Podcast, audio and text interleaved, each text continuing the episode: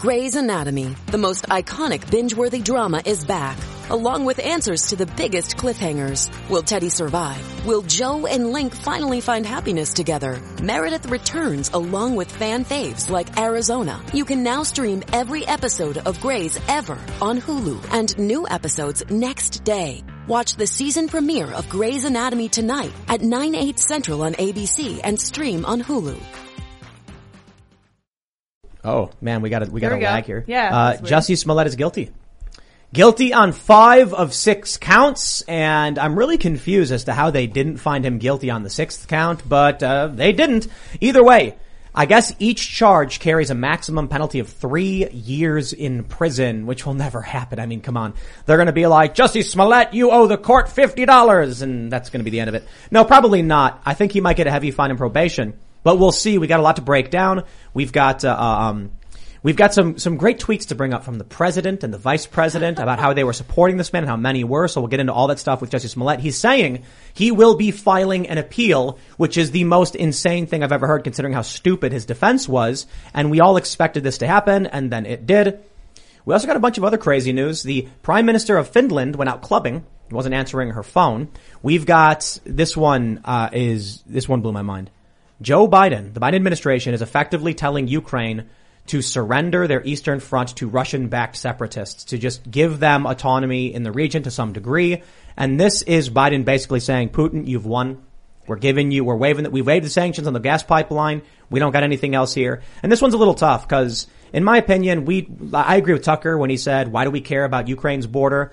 He's right. So if this avoids war, why should I care about Ukraine? And if Joe Biden doesn't... Mm, But my concern is, like with Afghanistan, he's blundering our foreign policy worse than it should be. I mean, getting out of Afghanistan was the right thing to do, but not the way he did it. Hmm. So we're going to get into all that. And joining us today is Jan Jekielek of the Epoch Times. Do you want to introduce yourself? Well, really great to be on the show here. Um, yeah, I'm a senior editor with Epoch Times. I, I host American Thought Leaders on Epoch T V, on our streaming platform, and on N T D now on cable, twenty-three million cable households. That's pretty awesome. I'm kind of sh- shocked to be on there a bit. um, no, and we, we, we've been bringing on some pretty, pretty interesting people, especially lately. A lot of people that are, you know, basically talking honestly about the scientists that are talking honestly about the realities of coronavirus and the policies and everything else. So. Right on.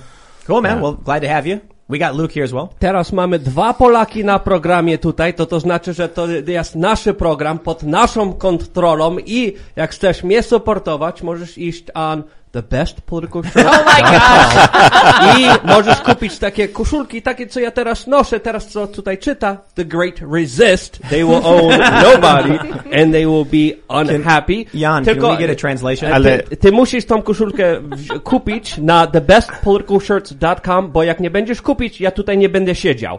No to ci teraz prawdę mówię. Jan, bardzo dobrze ale ile, tutaj ale jesteś. Ile ty, ty masz Polaków, którzy słuchają? Powiedz mi. Nieważne, no? Nieważne. Tylko słyszą, niech słyszą tylko moją stronę the best political shirts dot com, to tylko jest najważniejsze. I, I teraz będzie, będzie gadać... I don't, no. I don't think you need a translation. Amazing. I think it's pretty clear what he wants to get across, right? I'm getting it. I teraz będzie Linda mówić. I can translate this. I can translate this. He said, I need to make money. Buy my t-shirts, please. To, yeah. to trochę prawdy tam masz, yeah. ale kurde daj mi something mówić. Linda. I teraz będzie Linda mówić oh. i, oh. i brudny hippies będzie mówił. Oh, Proszę yeah, okay. bardzo. He's the hippie. Yeah. He's a, no, no, he said dirty hippie, actually. Oh, you my. filthy oh, hippie. My. That's a compliment. That's a compliment. I wanted to confirm that it is both Epoch Times and, and Epoch Times, depending on if you're uh, uh, American English, British English. You say ep, ep, Epoch because so they don't mix up and think it's epic, E P I C. That's right. It's E P O C H. So I'm kind of of the school, I'm trying to bring in everyone over to E P O C H, Epoch, Epoch, right? Because you, you can, it's phonetic. You mm-hmm. can hear it. I like it. Yeah. Well, I'm Ian Crossland. Happy to be here. Ian Crossland dot net. What up? I'm also here getting my language lesson in Polish tonight. We only need Jack Posobiec here to complete the trifecta of Polish dudes, so that would be fun. Maybe next time. He doesn't speak Polish, though. He doesn't? No, no he speaks Mandarin. No, but oh, he speaks right. Mandarin. Yeah, yeah. It's pretty impressive, pretty good, actually. Yeah. yeah. Pretty good. Don't forget, go to Tim Cast dot com, become a member. Look at this. We got a big old breaking story on the front page. Jussie Smollett found guilty, written by Tim Pool. With, uh, there should be an, extra, an additional byline credit for Chris Carr, who's oh, our yeah. executive editor, who really filled it out. I just got it started. But when you are a member, you're helping support our team of journalists so we can break the news. We can report on a variety of issues. Not all of it is, it, we're, we're trying to avoid playing the stupid rage bait. And I'll tell you guys something. I'll be the first to admit it.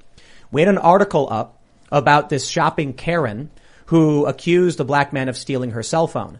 We had a couple comments saying, like, what is this, you know, race bait, rage bait garbage? And I saw it and I talked to the team and I was like, hey guys, I think this is a little lowbrow. We should be sticking to good journalism. So we decided to take it down. Full disclosure. Mm. That is an editorial note. We're telling you right on the show. We strive to be the best of the best because we are beholden just to you guys as members. We're not trying to chase clicks. We're just trying to make sure when you're a member, you get access to good, well-researched and fact-checked information. But you're also going to get members-only segments from the TimCast I R L podcast. We will have that up for you around eleven p.m. tonight. So again, that's timcast dot com. Some people have been asking about how to sign up to become a member, and they've been accidentally joining the, the YouTube membership, but it has, it is at timcast dot com. That's where we're going to go. Don't forget to like this video, subscribe to this channel, share this show with all your friends. Let's get into the big breaking news, my friends. Ladies and gentlemen, from timcast dot com, Jussie Smollett found guilty on first five counts of felony disorderly conduct, not guilty on count six. Former Empire actor has been found guilty.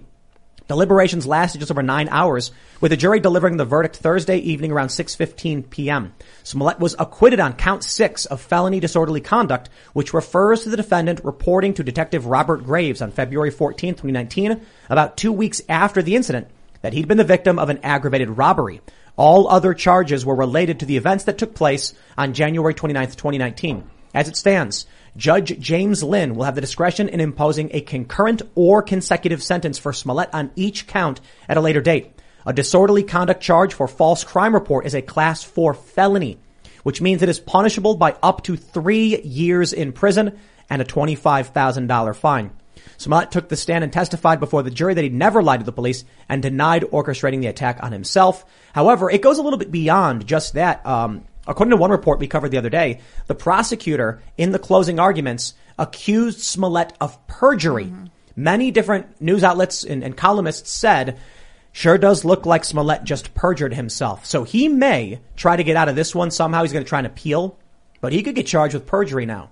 Now, as for prison time, I don't know what do you guys, I don't, I don't think it'll happen. I think he's going to get a slap on the wrist. They're going to be like, we've got too many political allies. He's super wealthy. What? He'll pay a fine and then he's disgraced. Is that is that all we, we're going to get out of this? Or, or we cross our fingers and hope he goes to jail?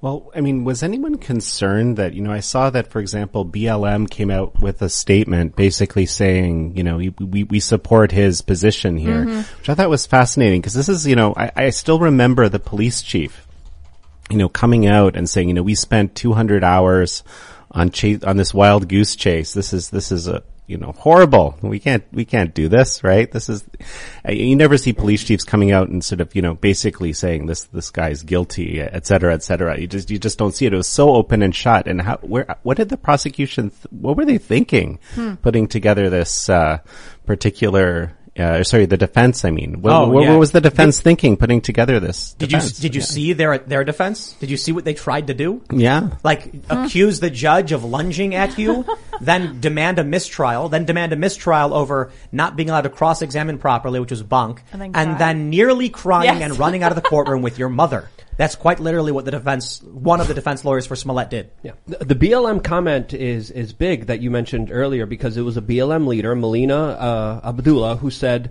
that Black Lives Matter stands in solidarity, solidarity with Jussie Smollett hmm. because we could never believe the police.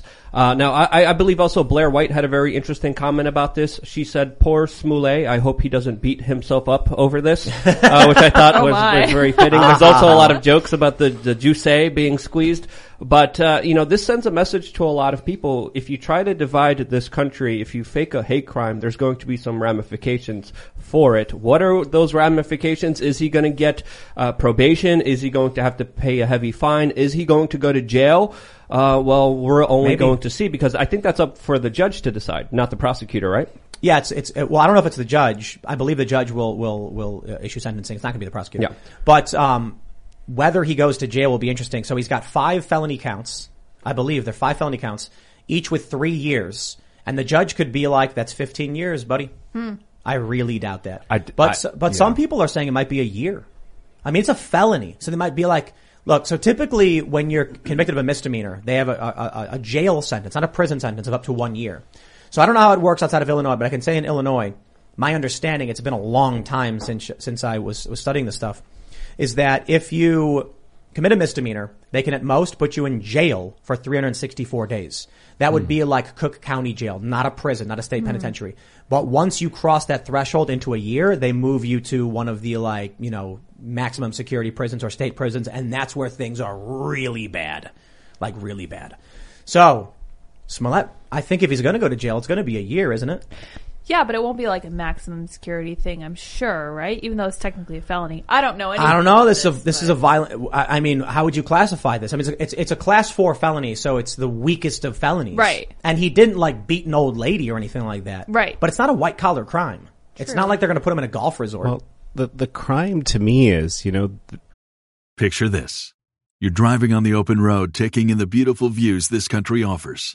Then out of nowhere, you hear a noise, and your car breaks down. While still frustrating, you feel protected because you have a plan through CarShield.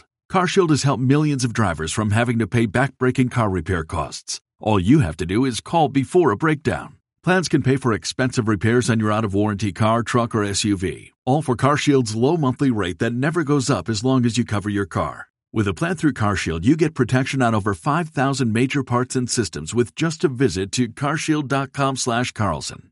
I'm talking big money items like your transmission, engine, electronics, and so much more.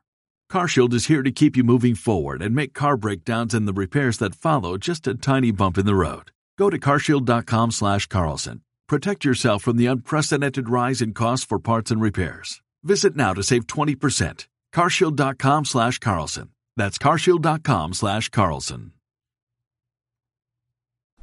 The police are needed in Chicago. You know, the police are needed in this city.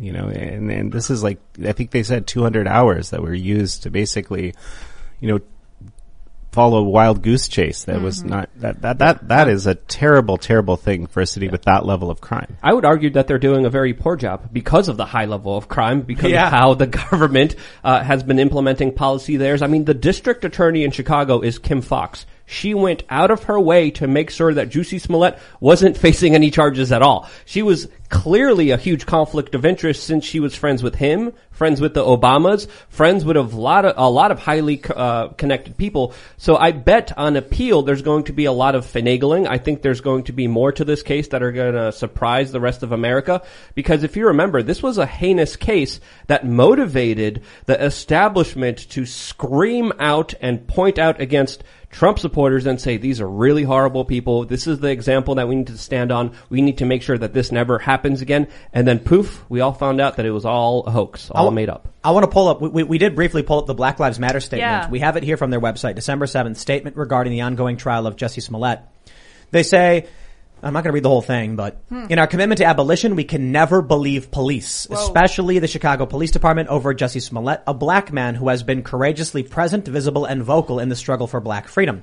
While policing at large is an irredeemable institution, C P D is notorious for its long and deep history of corruption, racism, and brutality. Now, I'll tell you, I'll tell you, here's the, here's the challenge I face, but I think the decision is still simple. Uh, Being from Chicago, which people like to point out in the chat, I say a lot, but I don't really think I say it that often. But uh, I'm from there, and I've dealt with bad cops. I've had cops screw with me, and as much as I have issues with, like, the black site they were operating, that's where they were secretly taking people and detaining them. They've done to activists. I have seen there. There was one viral moment in Chicago where a meter maid gave a cop a ticket. So he, like, grabbed her by the neck and slammed yeah, her and yeah. lifted her up against the wall. There was another video where a bunch of off-duty cops beat the crap out of a bartender. So I've seen the bad cops in Chicago. And with all that I've experienced, when I saw this story, I said, the cops are telling the truth. Right. Like, Jussie Smollett's story is so stupid. And dangerous. For, it's really dangerous but, for... But, it, it was it was a smear against half the country and the president. And it rallied a bunch of people into believing this crackpot B S about Trump. That bothers me. If we're going to have a conversation about what's true, we need to sit down. I've sat down at many, many dinner tables with Trump supporters, and we've had great conversations on racism in this country.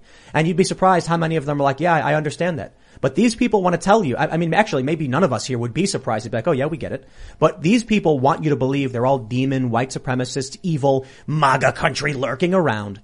Black Lives Matter, this statement is so insane. Come on. Like, it, it, it, I, I'm surprised they were willing to do something so dumb. And that is with respect to understanding the problems in the Chicago Police Department. I don't know yet how you can possibly say something like you can never believe a given set of people and expect people to take you seriously. That's clearly so purely ideologically motivated. Why would anyone take anything you have to say with any degree of seriousness? Yes. It's just broad brushing an entire group. It was same with believe all women. I mm-hmm. thought that's so ridiculous because some women lie, and when they do, you don't want to believe them. And sometimes you do want to believe the police because they tell you the truth. So yeah. all this hyperbole wow. and, and extremity is like just I'll, I'll, devastating. I'll I'll say this, like, you know, I, I mentioned this half jokingly. I'm like, what if it turns out, you know, uh Smollett's telling the truth? Yeah. Well, now he's been convicted by a jury of his peers, so he's guilty. He did it. Right. Um, you know, we'll see what happens with appeal, perhaps. People can be evicted, but I just, I think his story outright was just the stupidest thing anyone had ever heard. Laughably bad. But maybe, you know, during the trial, I'm like, maybe there's a chance that the Osendaira brothers actually are sophisticated criminals who set them all up. That's why I kept saying innocent until proven guilty, and although I think we we we reasonably believe he's guilty. And secret homophobes and white supremacists yes. at the same time. So if and pale-skinned. And pale-skinned. And pale-skinned. Uh, wearing MAGA hats. Yeah, light-skinned. But, but again, we also have to remember, charges were initially dropped against Smollett. On March eighth, there was a grand jury indictment. Charges were dropped two weeks later, and then there was an outrage because of that, and that's when the Chicago police chief decided decided to make statements against this, and that's why they called it a, quote, whitewash of justice, uh, in particular, interesting words chosen there uh, for this particular incident. But uh, Kim Foxx, this whole time, was saying that the charges were excessive. She, of course, is heavily connected. She did recuse herself from originally charging uh, Jussie Smollett. So, obviously, on the appeal, I would look out for more finagling, uh, more political intervention during this case, because this was political from the very beginning. We saw Kamala Harris get involved in this. We saw Joe Biden get involved in this, and they were using this for their own political power. Yep. It, this is a long trend. There's a there's there's a book about hate crime hoaxes. Mm-hmm. There's a website tracking hate hate crime hoaxes, and Jussie Smollett was just capitalizing off of what we had already seen. Mega dangerous. Like it it it was it is stupid what he did, but it, it's so dangerous. Not only did he waste cops' time, like you were saying earlier, what one hundred hours of either two hundred. That's two hundred either that's Jeez. two hundred man hours or two hundred hours of like patrol groups of cops going out. I don't know. two hundred man hours. Let's say that's at forty bucks an hour. You know, what is no, that eighty thousand dollars, forty bucks, twenty bucks an hour, somewhere fifty to eighty thousand dollars they've wasted. Just an hourly wages is wasted. So he should pay all that back. Now, oh, they're suing, to, they're suing him for it. When it comes yeah. to Good. punishment, Good. throwing a guy in jail for ten years, I don't know. But allowing a high-profile person to fake a hate crime is super dangerous. We cannot let people do that in society. We do, we do have an update here from the Associated Press as well. From just a few minutes before the show started, Smollett attorney says ex-Empire actor will appeal the verdict. Jussie Smollett's defense attorney said Thursday he will appeal the former Empire actor's conviction for lying to police about the, the, the being the victim of a racist anti-gay attack. A jury found Smollett guilty, this we now know. After the verdict was read, Uch told reporters Smollett was disappointed and that he's one hundred percent innocent. He said Smollett's team is confident he's going to be cleared of all, all accusations on all charges. At a certain point, I just have to say, dude, guy, give it up, man. Dude, man, apologize. Just he, he, if he had come out and said, "Look, I was just trying to bring attention to, you know, racism, and I thought people weren't listening, and it was stupid," I'd have still been like, "Screw this guy." You know what I mean? But a lot of people probably have been like, "All right, all right, he fessed up, he admitted it." And my response typically is, "Okay, here's what I'll do. If you come out, admit it, and apologize, I will give you a second chance." You know why? If you don't, their only option is to go the other direction. So if Smollett does something bad and everyone hates him for it, and then he comes out and says, "Yo, I shouldn't have done that. It was a huge mistake," I'll say, "All right, bro, I'm cool with that. I'm cool with that. Never do it again, and we're good." Because I want you to keep walking towards the light and away from the darkness. Yeah. Mm. If you if you attack him for it and say, "Screw you, I'll never forgive you," he'll be like, "Darkness it is, and we don't want any of that." If I was working for Smollett and I was a part of his P R team, I would have been like, "Okay, we're bringing the Bloods and the Crips together. We're bringing the Trump supporters and B L M together. We're going to use this opportunity to see what we have in common with each other, and we're going to have a sit down, and we're going to uh work our differences out and actually show that we could be civilized, humane throughout all of this and not let political discourse ruin our humanity." That's what I would have been doing. Uh, but, uh, that's, that's too, that, that would help too much people, I think. Here, here's what concerns me, okay? And this is why, like, I was actually worried that it might be, you know, it might be a cl- clean, innocent verdict, right? Because the people that are running Black the Black Lives Matter organization, they subscribe to a very particular kind of ideology. I mean, John McWhorter, in you know, he documents this, uh, yes. the Columbia professor in Woke Racism, his new book, um, that he's, he sees it as a religion, right? I agree. And the idea yeah, is, correct. right, that their perspective on innocent is because of who he is, he's innocent. It doesn't actually matter what he did. Right. And this is, this is, this is a really disturbing way to think about the world, right? When you, when you, when you really think about it, right? And then, of course, other people will be structurally innocent. Some people are structurally innocent. Some people are structurally guilt, structurally guilt, guilty. And, you know, you don't, this is why, like you're, you're, you asked earlier, you said, hey, well, this is, this doesn't make any sense. But right. to people that are real believers, right? In the, yep. uh, the elect, as John McWhorter calls them, they actually, they, they think it works that way. Kind of makes me think of and Christianity I'm, and how, like, if you accept Christ into your heart, you go to heaven, and if you don't, you go to hell. I always never got that. It's like, so it doesn't, either I, I just like, get, I, I'm in the club or I'm not in the club. It doesn't matter what I do. That doesn't make any sense to me. So it sounds like Black Lives Matter has adopted that mentality. Well, there's no forgiveness in their cult, yeah. as you brought up very eloquently. When you are wrong, where you, when you are the, the person that's deemed someone is evil, someone who is institutionally hurting people, there's no coming back from it. Even if you apologize, you even get attacked by them even more. And this is, and it, apologies are an admission of guilt. So this yep. is the problem. I don't know if everybody agrees with me on forgiveness. But I think you have to have that forgiveness. It has to, there has to be the capability for someone to come back to the light. They don't. And that means we on the side of forgiveness and understanding and logic and reason are at a huge disadvantage. They're, and, and there's, there's pros and cons, I suppose, but they're willing to burn it all down. Let me, let me pull up these tweets we have from, uh, uh, Defiant L's. Oh, yes. We have Joe Biden on one, on January twenty-ninth, twenty nineteen at eight thirty-one p.m. I mean, this is basically like the day the news came out that he, that he did this. Joe Biden, without looking into anything, says, what happened today to Jussie Smollett must never be tolerated in this country. We must stand up and demand that we no longer give this hate safe harbor, that homophobia and racism have no place on our streets and or in our hearts. We are with you, Jussie. And then they attach this one. New York Post, Jussie Smollett guilty of staging race-baiting hate attack to boost career. Yes. Then we get Kamala Harris. She said, Jussie Smollett is one of the kindest, most gentle human beings I know. I'm praying for his quick recovery. This was an attempted modern-day lynching. Ugh. No one should have to fear for their life because of their sexuality or color of their skin. We must confront this hate. And then Josh Kaplan, jury finds actor Smollett guilty on five counts. Yeah, yeah, yeah, we get it. Uh-huh. So I'll, I'll say this. I would be willing to forgive some people, but probably not Jussie Smollett. Why? Because he is a notorious cult leader among this, this non-theistic religion. I, that's probably not even fair to say. It's a cult. I would not be forgiving Kamala Harris or Joe Biden. Because at a certain point, it's like, look, if you do something bad and then you get caught and you fess up and say, I shouldn't have done that. It was wrong of me, but I thought it was a path to, to wealth and fame. And, and, you know, now that I got caught and it's threatening to me, I'm like, I'm going to try and stay away from that stuff. I'll be like, hey, look at that. That's honesty, right? Yeah. Kamala Harris, man, how often does she lie? How about when Kamala Harris tried keeping people in prison, denying them parole so she can use them as slave labor to fight wildfires? There's not a person I'm going to forgive because these people are evil. Joe Biden, too. Her staff is also resigning in record numbers, saying mm. that she's scolding them to the level where it's bringing on P T S D for many people within her office. People are just scared of her. Uh, and there was this one tweet from this one poor worker inside of the White oh House saying, hey, for the record, I work for Kamala and, and everything's great. And it looked almost like the exact version of that cartoon with fire all over him saying everything is fine. It was absolutely incredible. Uh, but, but, you know, these are the people that, that we're dealing with. People who are hard-headed, people who believe in themselves, people who, no matter what, will do anything for power. And that's exactly the game that but they're in. Let's be fair, too. Are the people who are quitting Kamala Harris's, uh, you know, administration, or you would call it, because she's mean, are they millennials?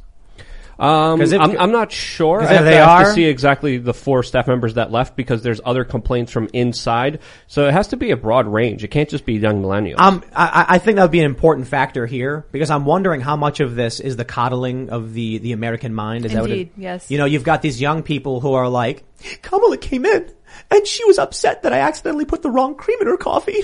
And Kamala's like, oh, hey, I asked for two cream. Could you get it fixed for me? And she went, oh, and like just freaked out. And I, you think I'm exaggerating too, but these people claim microaggressions are violence and stuff like that. So for all we know, Kamala is doing something like, excuse me, I told you to bring the packet upstairs. Could you please get it done? And they freak out and they're like, I can't work here. So based on the fact that she literally kept people in prison for longer so they could fight fires for pennies when on she the knew they were innocent. Exactly. No, well, not, not, not mixing two stories. I just, I'll, I'll make sure we're very oh, careful. Yeah, okay, yeah. There were people who are, who were, um, about to be released on parole, and her office argued they should stay so they could be used as slave labor. There was another individual she knew was innocent, and they tried withholding the evidence to stop them from getting released. Mm. I believe I could, I could be wrong about that last one. There's another Fox News story that says Kamala Harris staffers leaving White House in part because they fear being labeled Harris person. Ooh. Report. This is a yeah. So that's uh, other articles out there, but uh, the ones that I saw was scaring people, scolding them, destroying their souls. Uh, which w- would make sense from a state prosecutor that has been absolutely ruthless throughout her entire career and literally knowingly, uh, put innocent people behind, uh, bars. So I think there's but, that. You know, there's still an opportunity. You know, you, uh, Tim, you talk about, you know, this opportunity for redemption, forgiveness. This is an incredibly important feature. And you're very right to say, by the way, that this is absent in the, in the, you know, woke ideology, woke religion. But, um, you know, perhaps they, both, both the president and the vice president can, you know, seeing this verd- guilty verdict can say, hey, look, we were wrong. They're not right? going to do that though. I mean, come on. It's the weird, it's the weirdest thing that, um, it's not the weirdest thing. It's just, it's, it's frustrating that something can happen with someone on the right and the people on the right will throw them out the window in two seconds. You know, um, like, like if you look at what happened with, um, the George Floyd incident. Mm-hmm.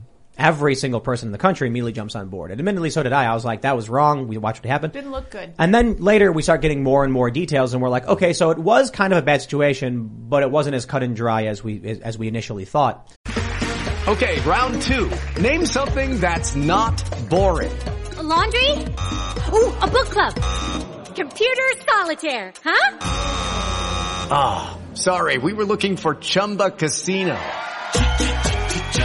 That's right. Chumba Casino dot com has over one hundred casino-style games. Join today and play for free for your chance to redeem some serious prizes. Chumba Casino dot com. No purchase necessary. Void where prohibited by law. eighteen plus terms and conditions apply. See website for details.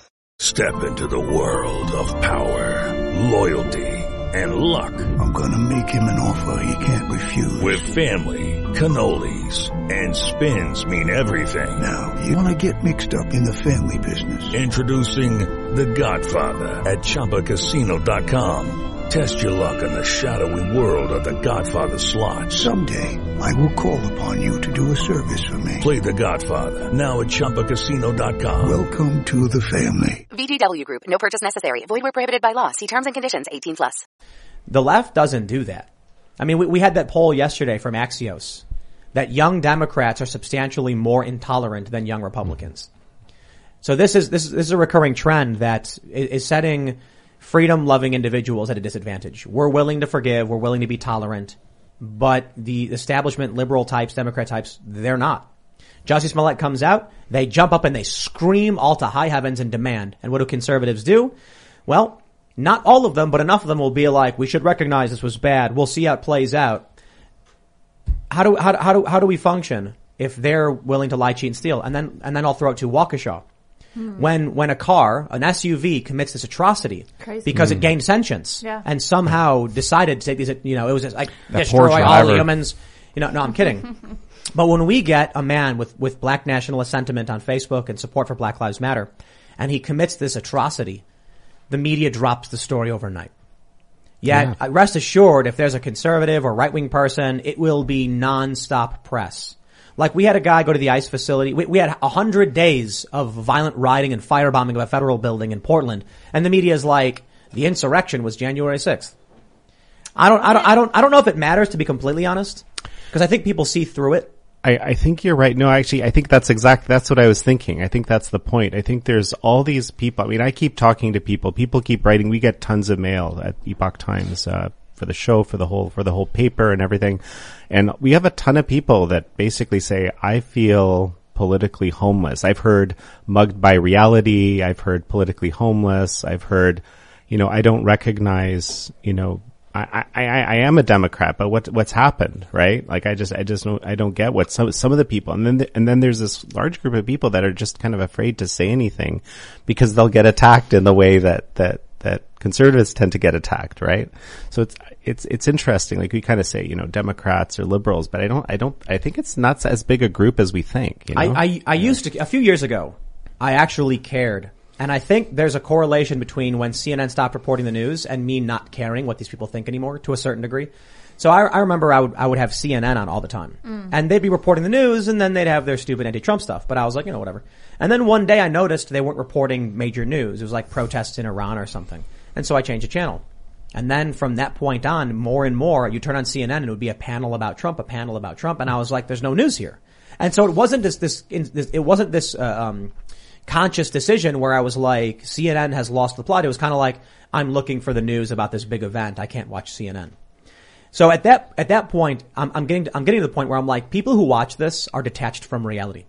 But that brought me to a point where I was like, I need to inform people what's true and what's not true because C N N is lying and M S N B C is lying.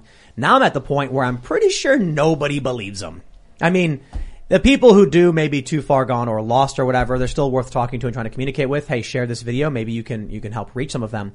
But it's, it's, it's, it's funny. Like when I'm on Twitter and I see some of the things these people tweet and it's just laughably false stuff. Wrong, wrong, wrong. And at a certain point, I'm like, what do you even say to someone who believes the opposite of reality?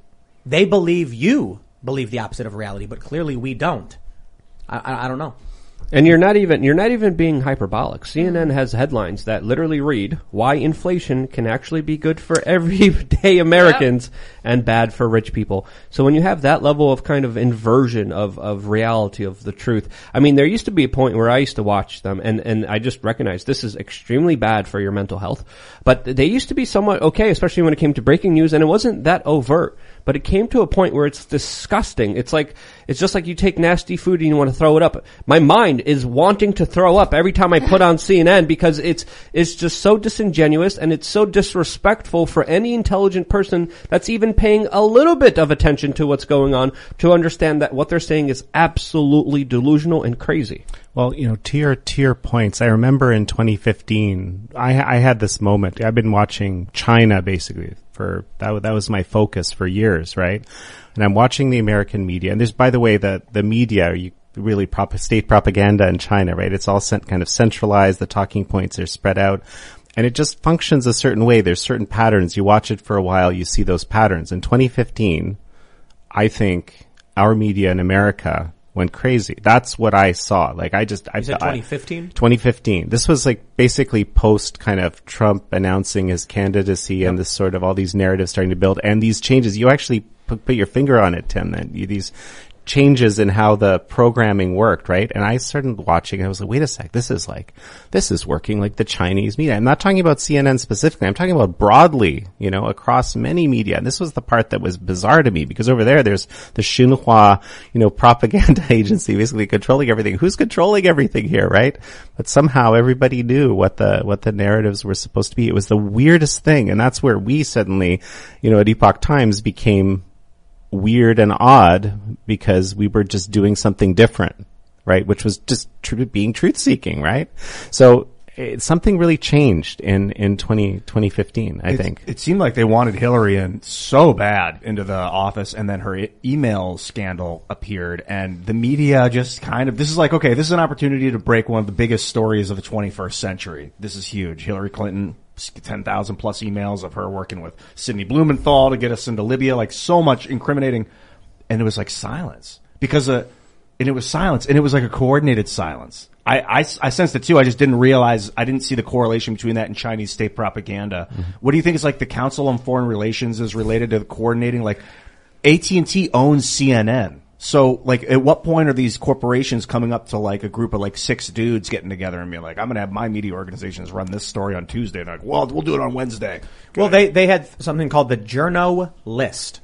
So it's Journo-List. Clever. And I was actually on some of these things. These were Facebook communities and email groups where all of the New York media would be in, a, in, a, in an email chain or, uh, uh, like, a, a forum. Someone would post news, they would all see it, and then everyone would write it. So this created this weird narrative collusion. I actually think people underestimate how much this turned media into rage bait garbage nonsense mm. and pulled the media class outside of America. So when you have people who only get their news from each other, they're sitting in a room talking to each other. I'll tell you this. Look at uh, Australia. Mm. Got a bunch of really weird critters over there, huh?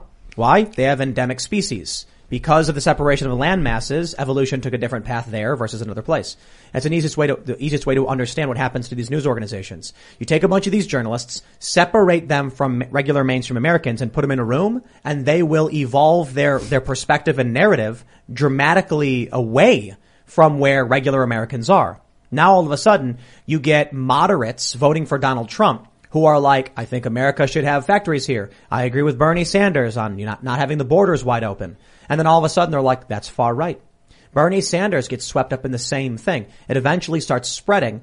It goes to social media, and then Twitter creates, they, they take this weird mutant worldview from these newsrooms, spread it out all over Twitter, and now it's it's starting to spread everywhere. So I've actually had this this conversation with Peter Boghossian, one of the guys who did the Sokol, one of the people who did the Sokol Squared hoax, where they made those, they took Mein Kampf and then turned it into a feminist journal, and then it got submitted in, hmm. you know, whatever. And his argument was all of this stuff started in the colleges, and I disagree with that. I believe it started in media and social media. I certainly believe a lot of these ideas, wokeness, critical race theory and all that stuff did start in colleges. But my argument is it was only when social media and these New York digital uh publishing firms, blogs, became prominent that these ideas skyrocketed in the LexisNexis database, appearing in the New York Times. And so when people say, yeah, but the ideas originate in universities, I say a lot of ideas are in universities, but this is the only one that expanded out of it. So when you can highlight a handful of academics with crazy ideas, well, there's probably three thousand more academics with crazy ideas that are not cultural, you know, uh, Marxism or whatever. But when you get these people at, at big tech firms, we're on these journalist forums who are manip- using social media algorithms to uh, pump out as many keywords as possible, you get this warped, broken cult. And it's expanding. And the crazy thing is, back in twenty twelve, twenty thirteen, when we started seeing Gamergate start, so mm. many people thought these were just creepy weirdos. Now, we we did a member segment the other day about tulpas and mind alters, people who are have create they're, they're suffering from some kind of social psychosis. So these are people who believe they have multiple people in their heads. And they make TikTok videos where they're like, one girl's like, I am a doll, I forget to breathe, and like these really weird behaviors. They are, it's a social contagion that's emerging from this, and we're watching it happen in real time. That's not out of universities. That's from what the media is doing, and and, and journalists are wrapped up in it all the same. So where you're saying the Chinese top down, was it the, what'd you call the? Xinhua. Xinhua organization is coordinating the media, that you think that there's more of an emergent phenomenon as well, where like people are saying, hey, that worked on, on C N N, let's run it on Fox. Hey, that worked on M S N B C, let's run it. Although there might be a, a group of like top-down oligarchs also doing it. We don't have any evidence that, for it. That was my conclusion. Well, I think there's certain opinion leaders. Okay, definitely. There's def- I mean, you know, there was a time when, you know, basically the New York Times set the the news agenda for the day, and everyone just looked at it. And the New York Times, I mean, talk to anyone that worked in those newsrooms. They were aware of the fact that that was their job, and that was their their their right, you know, to to kind of do that, right? Of course, that uh, the the whole sort of explosion of blogs and everything took that away from them, or at least to some extent, right? With the Lucky Land Slots, you can get lucky just about anywhere. This is your captain speaking. Uh, we've got clear runway and the weather's fine, but we're just going to circle up here a while and uh, get lucky. No, no, nothing like that. It's just these cash prizes add up quick. So I suggest you sit back, keep your tray table upright, and start getting lucky. Play for free at Lucky Land Slots dot com. Are you feeling lucky? No purchase necessary. Void where prohibited by law. eighteen plus terms and conditions apply. See website for details. Lucky Land Casino, asking people, what's the weirdest place you've gotten lucky? Lucky? In line at the deli, I guess? Aha, in my dentist's office. More than once, actually. Do I have to say? Yes, you do. In the car, before my kids' P T A meeting. Really? Yes. Excuse me, what's the weirdest place you've gotten lucky? I never win and tell. Well, there you have it. You can get lucky anywhere, playing at Lucky Land Slots dot com. Play for free right now. Are you feeling lucky? No purchase necessary. Void where prohibited by law. eighteen plus. Terms and conditions apply. See website for details. Well, so so um, I have talked about this quite a bit, but I'll just try to make it quick. When you share an article with, you know, Kamala Harris in the headline, people who are interested in Kamala Harris are fed that through the algorithm. If you have a headline that says Kamala Harris, Jussie Smollett, now you're getting both groups, Group X and Group Y, the Jussie Smollett fans and the Kamala fans, and it becomes exponential. So what happened was in the in the late two thousands, early twenty tens, these blogs, uh Mike dot com is a great example because they were pro-Ron Paul initially. Why? Well, the Ron Paul love revolution was very popular online. But what started working better was anti-police brutality, racism, and general wokeness. Mm. So this is back in two thousand ten or eleven. Mm. They started shifting from a libertarian internet perspective into wokeness because when you make a headline that says like trans women of color fighting for Black Lives Matter against police brutality are the strength against white supremacy or whatever, you have all of those keywords crammed in that headline. Facebook feeds it to way more people. All of a sudden now intersectionality started rising. And from that, we end up now in a whole world where our, our co- we have members of Congress who are in this cult who believe things that quite literally make no sense. Yeah. I would argue those who control the algorithms control the minds of the people. And I think that's very evident with a lot of the agenda that has been achieved through manipulation of the perception of everyone's reality. And you could very easily shape that by showing them certain events and denying them other events, talking about certain set of facts, denying other certain amount of facts, having these echo chambers that constantly regurgitate the same amount of news to people so they double down, triple down on their political positions. But I wanted to ask you, uh, Jan, specifically, there's a lot of people talking about what's happening now in reference to the Cultural Revolution in China. Mm-hmm. Do you think that's a fair, accurate uh, depiction, and do you have any examples of how that might be uh, related? Oh, no, absolutely. And that's a fantastic question. I've had a number of people on the show on American Thought Leaders talking about this specifically. One woman named Xi Van Fleet, so she kind of became into prominence in Loudoun County. She was one of those parents right. that came up and spoke and said, I was actually part of the Cultural Revolution. I was there, right? And and so she, it's actually a really thoughtful interview, right? Because, you know, pe- because people will say, well, well, there isn't, you know, mass killings or something like that. Well, that's that's true, right? But the way that language was manipulated, right? The way that, uh, the, the basically the, the way the censorship works. There's, there's a whole series of, I guess, um, these the kind of cultural elements, right? That aren't, uh, they don't have to do with the actual killing, compelling people to behave a particular way. Everyone being afraid if I don't join this, at this, this sort of performance art, this performative behavior, right?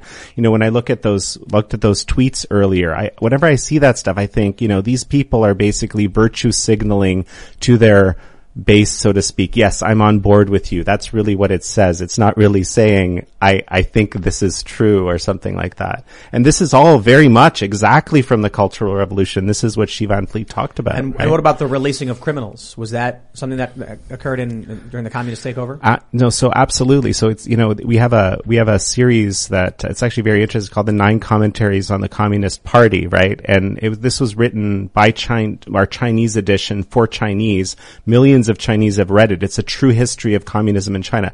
One of the chapters that I, I never, it, there's a better translation, but originally it was kind of translated in the first version I, I, I saw as we were editing it, Unleashing the Scum of Society, okay? Mm-hmm. And actually this is what people do in the communist system. They take the people who have, you know, or cluster B, psychopaths, all this kind of stuff, and you let them loose on society because those are the, you basically let them do their thing and create the chaos, yeah. right? And sort of break the system so that you can recreate your utopia after it. It's just yep. part of the game. And, and yeah. if you're a capitalist or a landowner or a business owner, they literally put you in the middle of the square, start shaving your head, embarrassing you, and try to uh, emasculate you and dehumanize you in front of everyone. One of the scariest parallels when it comes to the Cultural Revolution that I see now is the centralization of power, the centralization of our economy, and the pure mismanagement of just the food industry and the trade industry. And I think there's a lot of parallels right now when it comes to the centralization of that here in the United and, States and that are scientism, terrifying. And scientism, like this idea that there's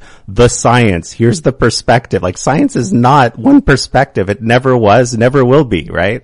But that's how it's playing out here. That's crazy, right? The, oh, yeah. the, the trope in our media is typically that doing something for science was viewed as like a negative. Mm. You know, there'd be like a mad scientist and he'd be experimenting on someone and he'd be like, I must do this for science.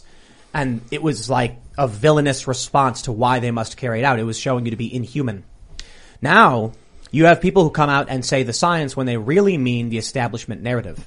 Because the science has never settled. It's the weirdest thing for them to say that. I mean, I'm sure, you know, no, Galileo me, would... uh, science is Doctor Fauci, yeah, Tim. Duh. Please have a correction for our tech overlords, and please forgive forgive us.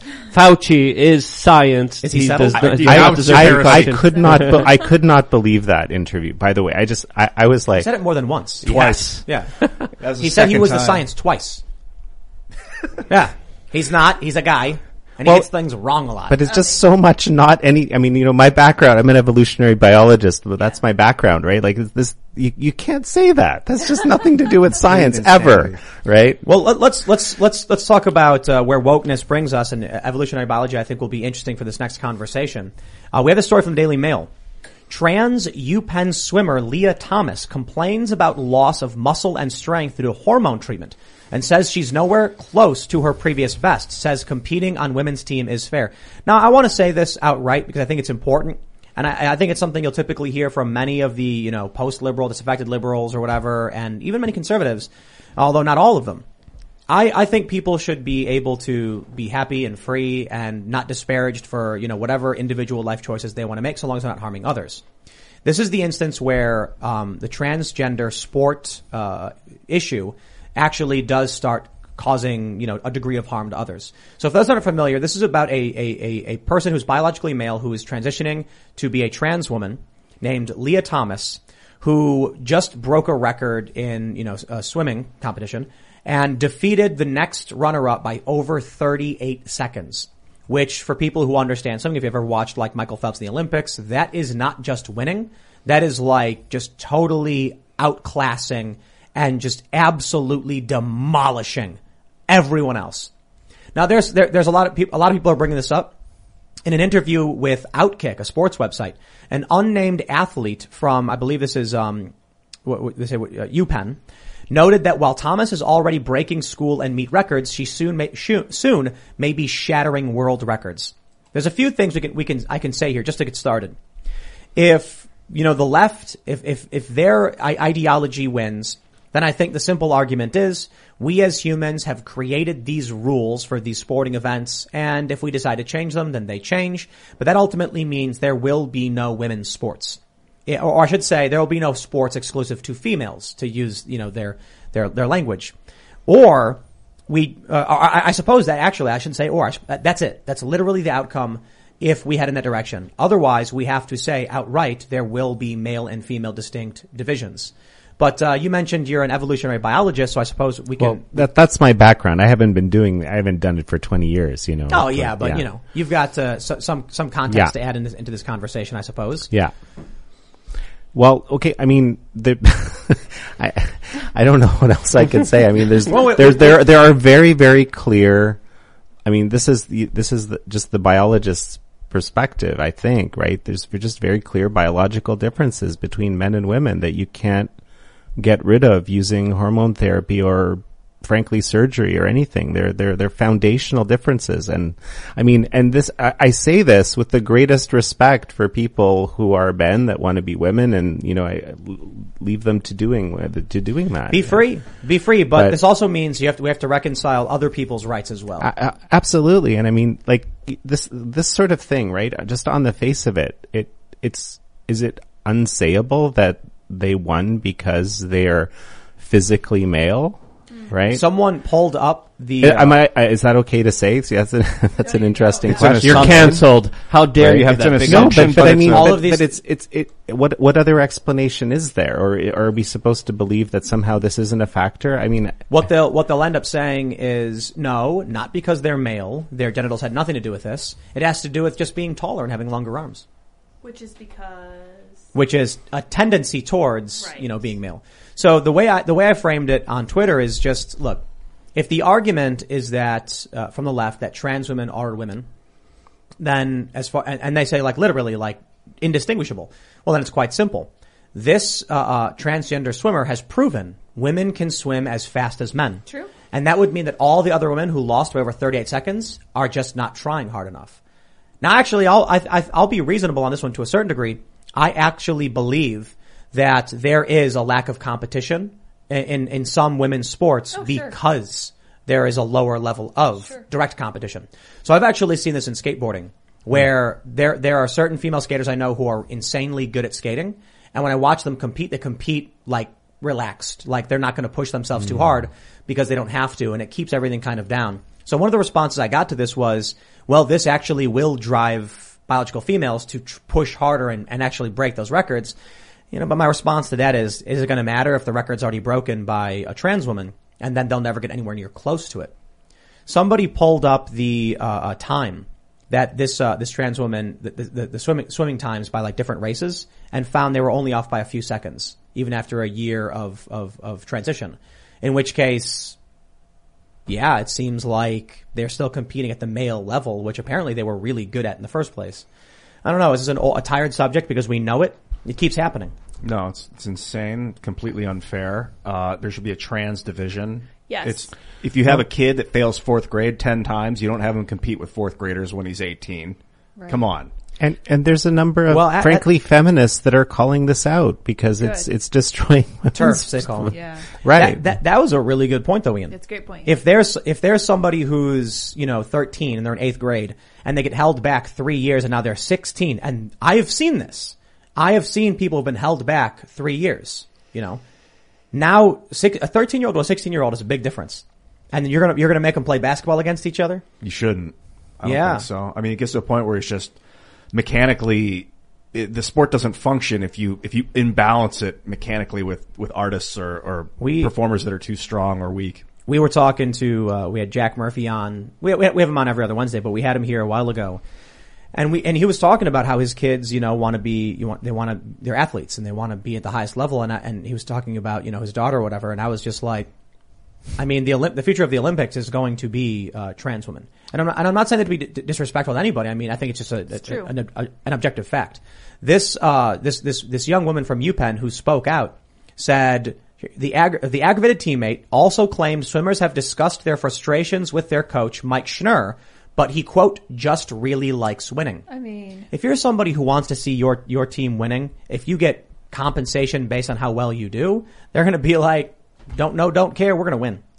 So I suspect what's probably going to happen is we're going to have men's divisions and we're going to have subpar men's divisions. Uh, I suspect that will be the case because um, I feel like the men who aren't quite as good are going to want to go into trans women's divisions or into the women's division because it's going to be easier. I don't, I don't think that. You don't think that? I, Why not? I do not believe there are going to be men who are like, I'll take chemicals and alter my entire life just so I can try and get a career in a sport. I do think there are going to be guys um who are really who are moderately good and eventually want to transition and then find themselves dominating the competition. Hmm. I, I think it's a leap. A lot of people have made that argument that men will chemically castrate themselves to win at basketball. I'm like, that's nuts. I don't believe that for a second. I do believe there are going to be males who are trans, who are good at sports, or at least, you know, moderately good or even leaning on the bad side, but still maybe ranking.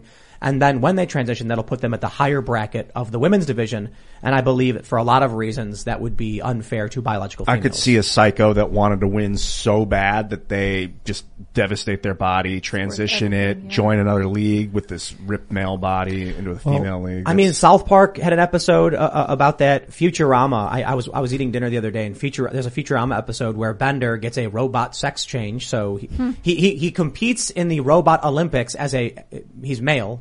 In the women's division and then wins all of the gold medals. And then in order to pass gender testing gets, you know, a robot sex change or whatever.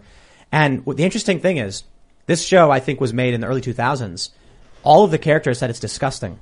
They said it was gross and disgusting that he was doing it and how dare he. But I think they're referring to his cheating. Right. You know, but I, I, I, I, I think, you know, I'll agree with you guys to a certain, to a certain extent that there may be really awful people oh, for sure. who will exploit this. The bigger issue I see is that there have been transgender athletes who have not undergone any transition. Right. There's literally like a guy, and one day he just comes to the coach and says, you know, you know, he, I'm trans, and then they say, okay, you're in the women's division now. So that's why they're trying to set standards for this. They're trying to quantify how it works, but it, it, it doesn't.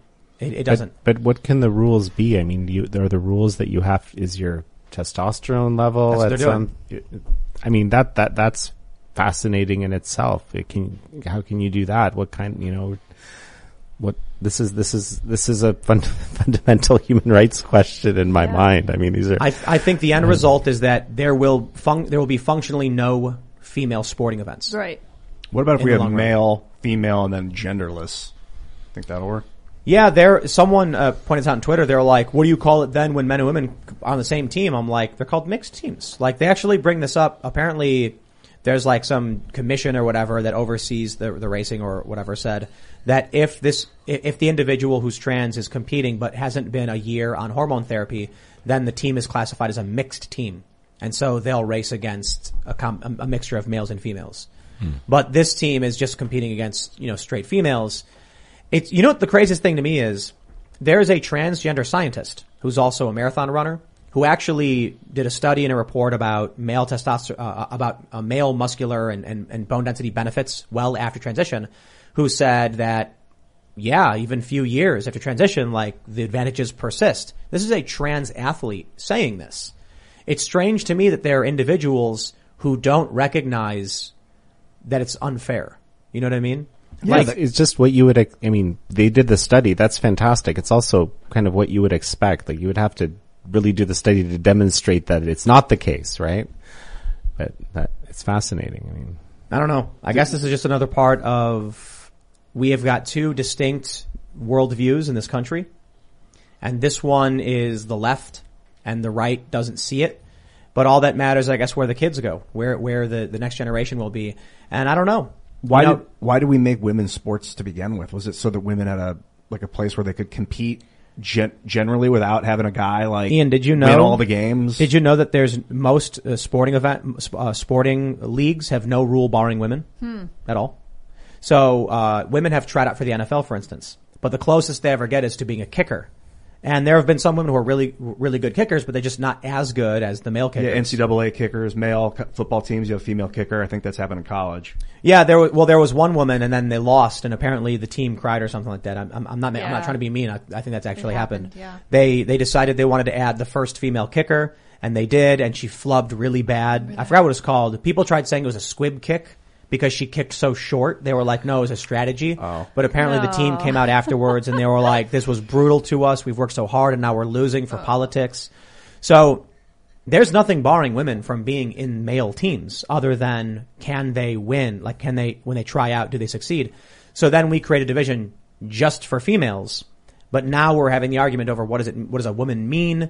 I mean, Wikipedia defines a woman as a bio, an adult human female, but activists are trying to change those definitions and alter what these sports are.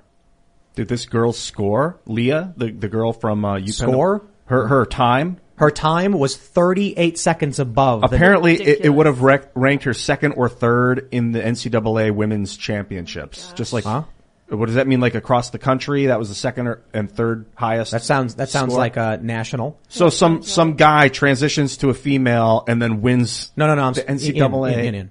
It is a male who is transitioning to be a trans woman. A trans woman is different than a female. Yes. Pardon my, pardon my ignorance. Yeah. Uh, and then, and then ranks at the top. That's like complete insanity. It's like, use some common sense. If the floor is muddy, you know, stop tracking mud on it and clean it up. This is a guy, a, a guy that transitioned to a, a well, oh, actually here, look at this. The Daily Mail actually has it. They say, uh, how Leah Thomas stack up against her best as a male swimmer. In the two hundred meter free, Will, before the transition, was one minute thirty-nine seconds, and Leah was one minute forty-one seconds, and the N C double A is one thirty-nine ten. Hmm. In the five hundred meter free, it was four minutes eighteen. Uh, for Leah, it was four minutes thirty-four. So that's that's a bit down. And the N C double A is four twenty-four. And in the six, uh, one hundred, uh, one thousand six hundred fifty meter free, Will got fourteen minutes and fifty-four. Leah got fifteen minutes fifty-nine. That's a whole minute. And the N C double A is fifteen minutes. So not like this individual has instantly become the best, but certainly one of them. I, yeah. I don't know. I, I, I think, look, I, I want to, this, this has been circulating. This is an old story. Not, not this one particular, but the story that's happening around someone who is male. You know, we had Joe Rogan talk about this almost ten years ago, I think mm. it was, with Fallon Fox. Right. Hmm.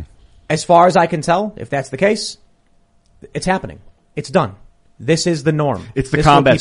The combat sports is when it goes too far. Uh, if you have a, a, a man that transitions to a female, or a woman, uh, human, female, whatever it's called, I'm not sure, transitions, and then beats the hell out of a guy or a girl, breaks her face, like Fallon. I think they didn't even yeah. know she was had transitioned. No one, no one had told them that right. uh, Fallon Fox was that's, transgender. That's now, if you want to do a non-combat sport and be like, hey, I hit the ball farther than you. I used to be a guy, but so what? That's dirty politics to me. But when you're hurting women, when you're when women are getting their faces broken by people that used to be male and have all that I, testosterone I think, and you final know.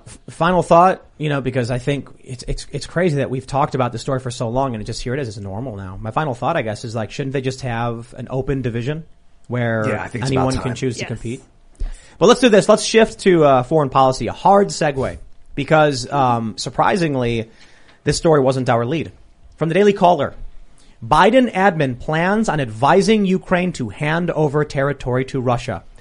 This is an effective surrender of the conflict with Russia in, in, in Ukraine. And I couldn't believe it when I read this, because the A P's headline, I, I wonder if the Daily Caller has the link to the Associated Press article. The A P's headline did not, actually, I think we could pull it up.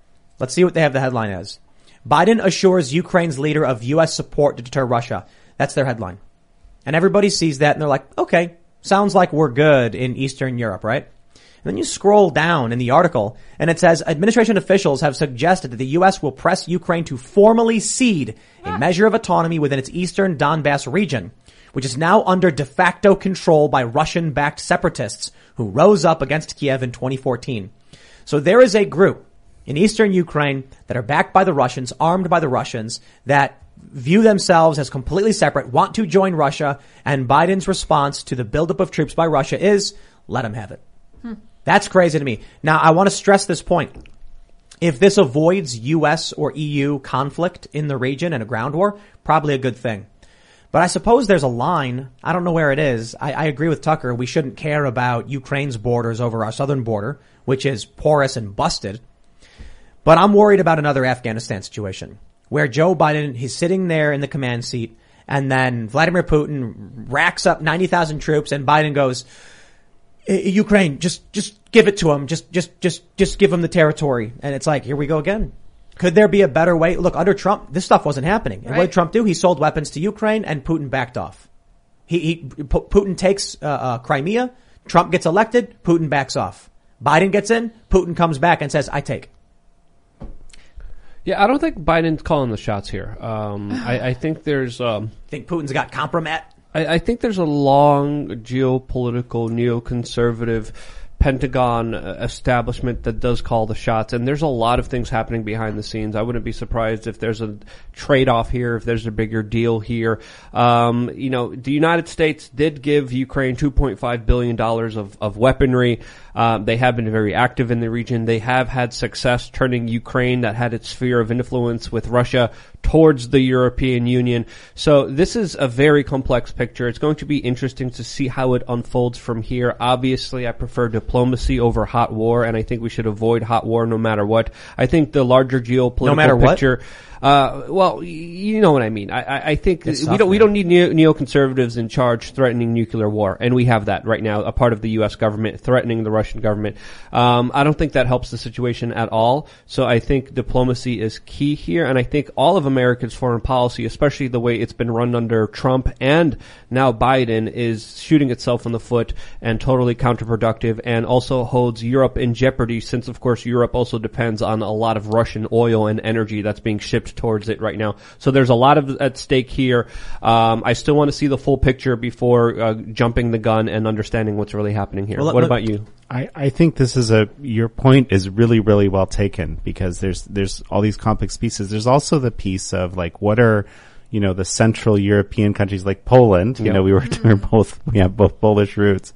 What are they thinking as they're looking? You know, Poland wants to be this big, um, you know, basically ally to the U S, and the U S is basically doing things like encouraging giving land to the Russians. That's like a huge red flag for the Poles. I mean, this is the Poles have been run basically. The Russians have invaded many times. The Germans have invaded many times. They're you know, expecting the next time. Yeah. Right? Well, let, let, me, let me ask you guys, though. Is there is there any circumstance in which you think it would be good for U S troops to be on the ground in Ukraine?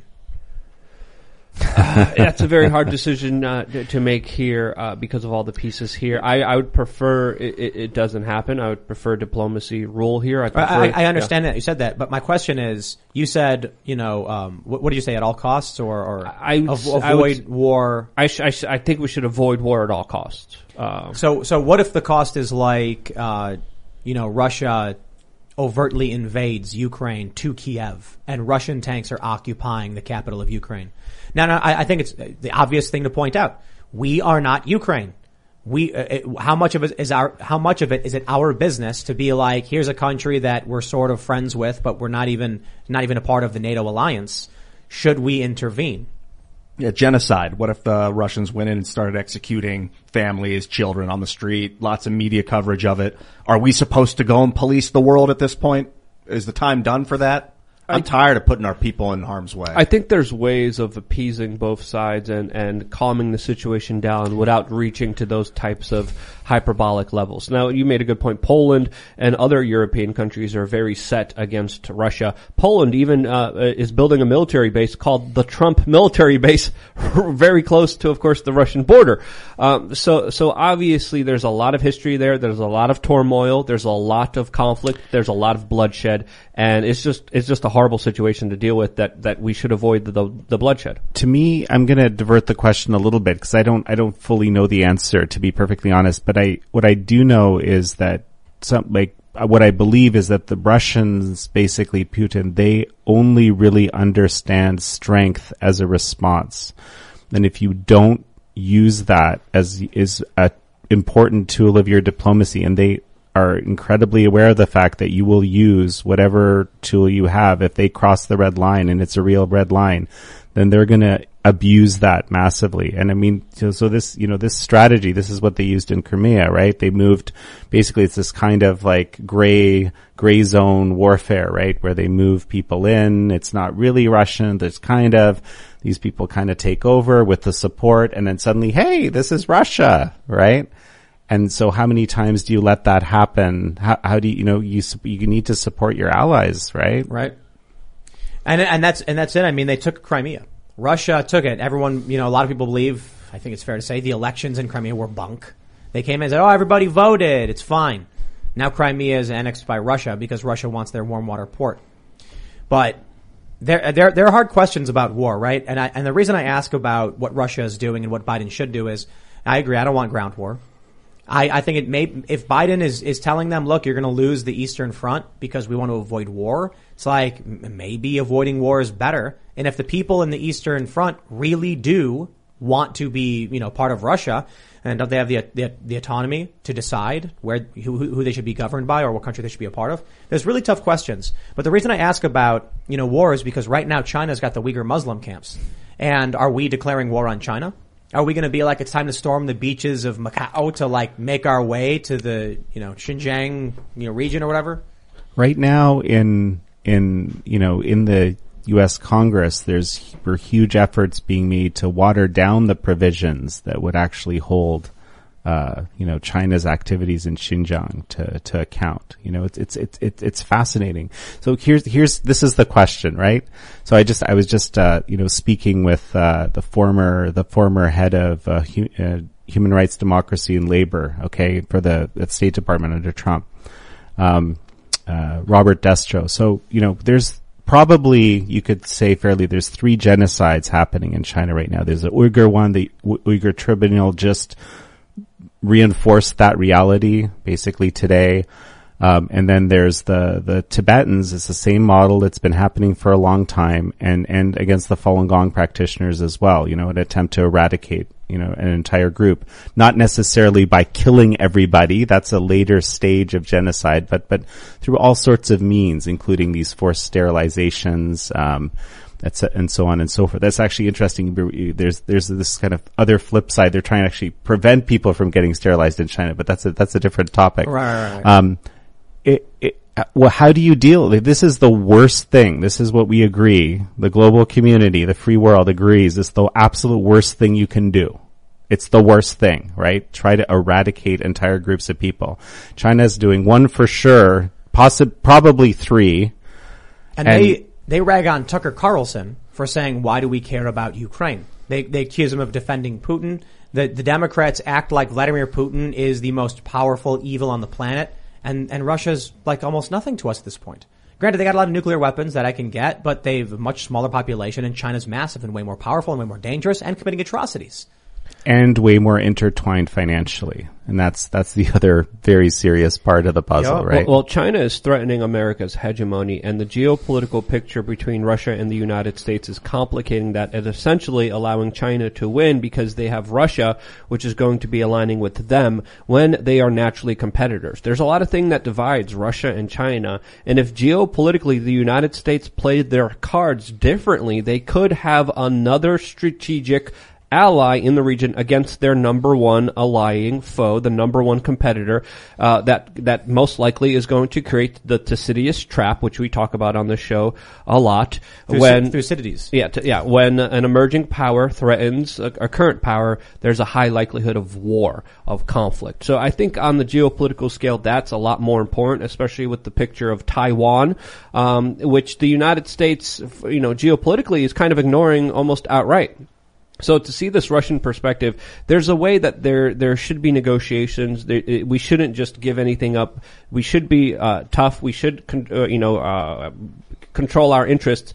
But we have to also ask ourselves, what were the Russians and Chinese saying when the United States was invading Iraq, when the United yep. States was invading Afghanistan? Were they saying, hey, if they attack this country, this sovereign country that had nothing to do with nine eleven, like Iraq, are we going to defend them when they're doing a genocide on, on their people? That's, uh, and again, I'm not making those arguments, but those were the arguments and conversations that happened in their countries. And we have to understand that those arguments, if we're going to come to a table to try to understand this larger world picture, uh, that's unfolding right now, that's, that's extremely complicated. That's a, that's a, that's a great point. Yeah. The United, whole, oh, United States took Iraq, China's going to take Taiwan, Russia takes Crimea. So Ukraine, the, the whole idea of the genocide convention, right? Like, I'm not a fan of countries going out nation building, you know, taking over areas, U S, any, any kind of, this is, this is not, this is not good behavior.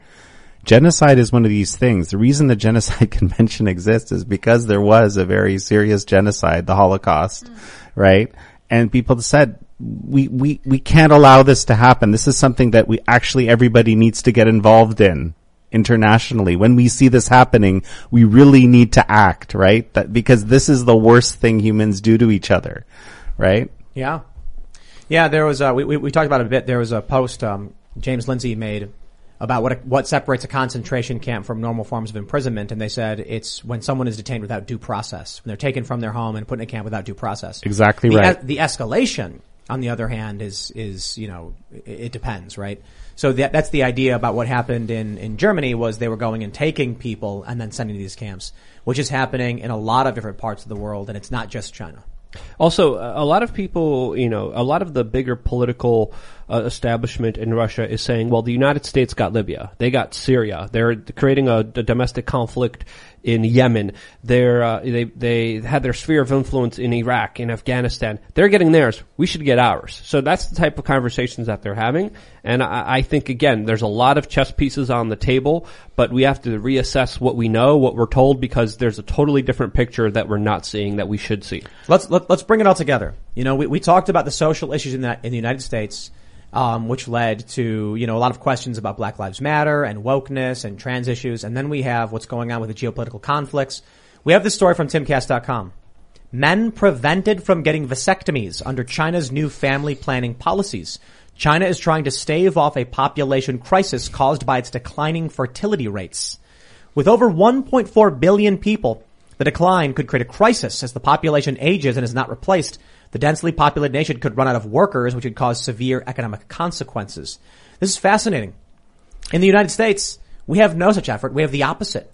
They're telling people to not have kids. They're saying, if you want to save the environment, have no kids. I've been saying for a while, it really feels like there is a an effort from global elites to convince Americans to burn down their own country. China will keep growing, and perhaps it's because they are scared of Thucydides' trap. That when a rising economic power reaches the level of, a, of the sitting economic power, war becomes extremely likely. It feels like there are powerful interests that are just saying, look, either the world implodes from a great conflict between two superpowers, or we let America down slowly and let them spiral out of control, and then, and then China takes over. Do you really want the model where that runs three genocides at the same time and has a and has a murder for budding murder for organs industry that's uh, you know, state sanctioned? Yeah, you want that model across the world? No, but I'll tell you this: the the uh, political establishment here in the U S does. The idea that they, with absolute authority, never have to worry about an election again. That they can just go in with an with an iron fist and a rubber stamp and wipe your house off the map to build a highway. They would love it. That's a very disturbing thought, Tim. And that's and that's what they do in China. That, that's that's exactly what they do in China. That's exactly what they can do, and they do do. They do do. They will, and they will. Uh, uh, and if we if we don't stand up and we don't speak out and we don't support what we believe in, uh, the Democrats and the and the neocons, the neolibs and the neocons will do do here as well, and all over our Constitution. So, and it is funny, but it's true though. I mean, we it, w- we've talked to several people who have, you know, um, they cover Chinese issues, you know, related to like foreign policy, and they talk about what what the Chinese Communist Party does. And we're told that there was a period where, you know, Democratic establishment politicians saw what they do in China, how they one day can walk up to a group of houses and say, destroy it all and throw those people in the gutter, in the gutter, and then we're going to build a government facility here, and they can do it like that. Or, or the state, exactly what they did to build the stadiums for the two thousand eight Olympics. Mm-hmm. They took the exactly water right. away, right? Did they take the water from like farmers and peasants? Uh, they, they, uh, the, Every every level of, you know, basically disenfranchisement, taking people's homes away without any due process, to use that term used yep. earlier. Um, it just they and frankly raised a lot of history, actually, mm. you know, uh, these Hutong areas and so forth. This is also why uh, Justin Trudeau says that he uh, looked up to China's basic dictatorship, describing their kind of economic power and centralization, which allows them to control the markets whichever way they want.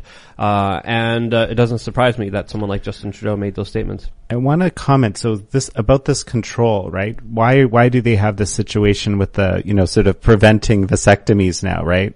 China, one of China's most massive problems is this demographic cap that they created through these crazy control right. policies, the one child policy, exactly. right? So they, I mean, this is a massive problem for them. They're not going to solve it by force, preventing people from getting vasectomies. They don't actually have it. No one, this is one thing that I do, I've never heard any remotely credible solution to this. Um, other than perhaps, I mean, immigration might be the solution, but no one wants to go live in a dictatorship that, that does what it does. Well, right? China doesn't allow immigration. Their, their, their borders are almost predominantly closed. They're very nationalistic, and they treat outsiders, uh, according to many accounts, uh, very wrong, to say the one least. Of, one of the biggest detriments to the woke left is that if they are unsuccessful in their attempts to get their ideology in schools, they will eventually cease to exist. And uh, the math is actually really simple. I've, I've actually covered this. It's very interesting. There is a Pew Research poll showing that Generation Z is slightly more conservative than millennials, but still very progressive in the same way millennials are, just leaning a little bit. And a lot of people assumed this meant that Generation Z was like waking up. They were realizing, but it's not true. What we're actually seeing is the ramification of uh, of replacement levels from the early two thousands. So if you go back to the early two thousands, you'd see many studies show liberals were having something like one point five kids on average, and conservatives were having two point oh one, which meant conservatives are replacing themselves and liberals weren't. Fast forward twenty years, mm-hmm. what do you get? You get twenty-year-olds voting, and they lean a little bit more right, not because they believe what conservatives believe, but just because there are more conservative Gen Z than there are liberal ones. That will persist. But as many people have pointed out, progressives and leftists don't have kids. They have yours. Mm. So if they cannot get their ideology in schools, then we're looking at twenty, forty years, two more cycles and two more generations, and the United States becomes overwhelmingly conservative. So this is why they hate, first of all, the idea of school choice. But the other thing I was going to ask you, Jan, because you're somewhat the, the authority, is what on earth was China thinking? How can you not look at, for example, a one-child policy and a country where they kill millions upon millions of little girls before birth, after birth, doesn't matter to them, and think this will be fine in the long term? I don't understand their thinking. Well, and, you know, that's just an, just to highlight that point, there's this crazy situation in China where there's just uh, all these males that can't find right. someone to be yeah, with, right? right? Yeah, Huge problem. yeah, like like it, you know. Go ahead. Do you think that's what they were going for? Because that was something I noticed a long time ago. If I was like, if you have a bunch of disenfranchised, lonely, single young men, what are they going to want to do? Oh, right. War. Go to war. Exactly. And I was like, is this, is this the strategy? I think, I think they simply imagine, and this is the problem with these, you know, command, top control, social, right, sort of utopian vision control systems, right? You don't, there's, there's all sorts of collateral damage that you can create. I don't think they thought it through. I'll be perfectly honest. Mm-hmm. I really don't think they thought it through at all. They just thought, hey, we want to limit the population size.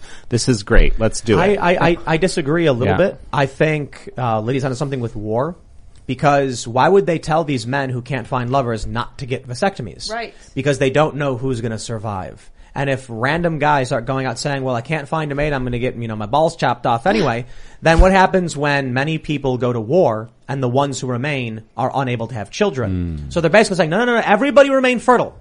And then when thirty percent of you die in the conflict of the United mm. States, Thucydides' trap, then, all right, we'll, we'll we'll figure out who then can have kids. Well, right? There's a big population crisis in, in China. The, uh, the Chinese government has also been caught building databases of women and their fertility ranking. Wow. Um, and, and we have to understand that this one-child policy was cheered on by a lot of internationalists, by a lot of globalists, yep. including the founder of C N N, Ted Turner, that openly said that this was a great plan, this is awesome, this is what the world should be implementing.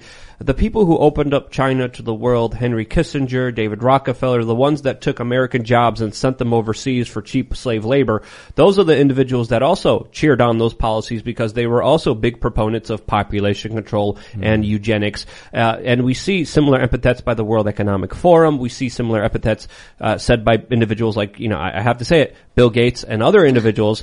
Uh, but but uh, those policies, I wouldn't be surprised, were made as a part of a deal, according to my own kind of perspective and opinion, saying, hey, we're going to give you all these jobs. We're going to give you all these corporations coming to you, but you need to implement the policies that we want you to implement, top-down control, spying on citizens, social credit score, and a system where, of course, we regulate and control the population in almost every aspect. To me, China is the globalist experiment, and now China's saying, hey, we need more people. We're, we're dealing with a population uh, uh, uh, crisis here, and we need to take action, and they are taking very uh, um, strong actions for that.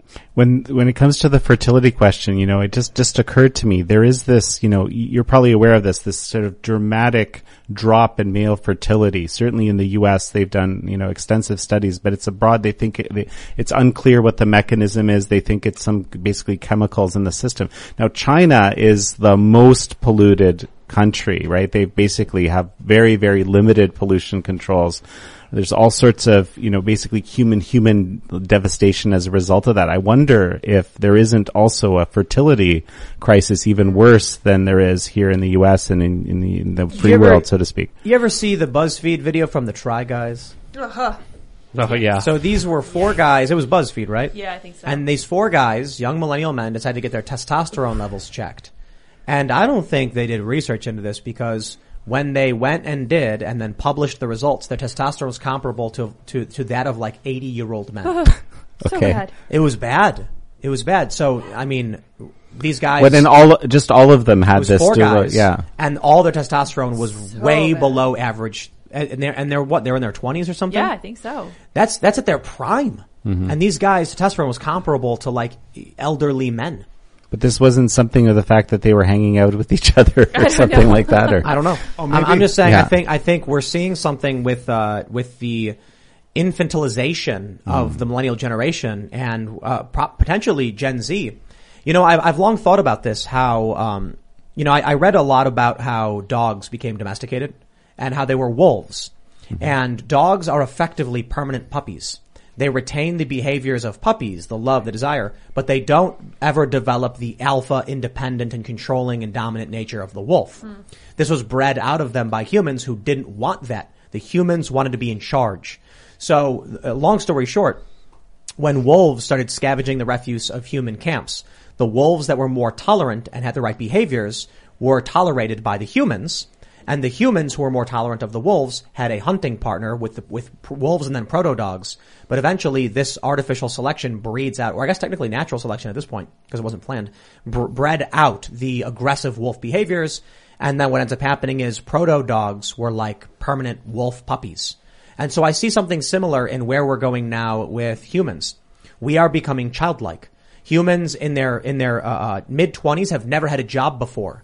They're uh, they're they're they're thirty-five year old men hosting podcasts who have no kids and I aren't know, married, right? right? But it's true.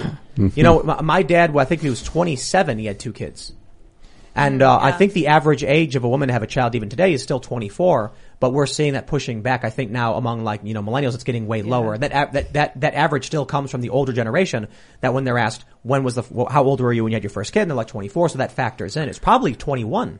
But it's so, you know, it's a lot of this is really social conditioning. I mean, it isn't the thing that you should do to have lots of kids. I mean, it, it is in Hasidic communities, for example. Like my brother-in-law, you know, he has, he has five kids. His, his, uh, daughter married into a family of thirteen. This is just what you do in Orthodox Jewish communities, but you don't do it in, you know, mainstream American society. In fact, it's kind of odd to have a lot of kids, right? This is why the future is conservative and yeah. religious, because um, there's there's two big factors here, and and this and this is again, if the leftists fail in schools, their ideology will will age out with them.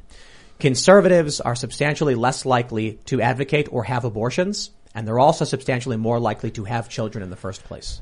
Another thing we should really consider here is that China is dealing with a population crisis, and they're deciding to take executive centralized action on it. The United States in the West is also dealing with a population crisis, and we're encouraging it and saying this is great. We need to save the environment. We need to stop making children. And we even have Elon Musk came out just a few days ago and said civilization is going to crumble if people don't have more children.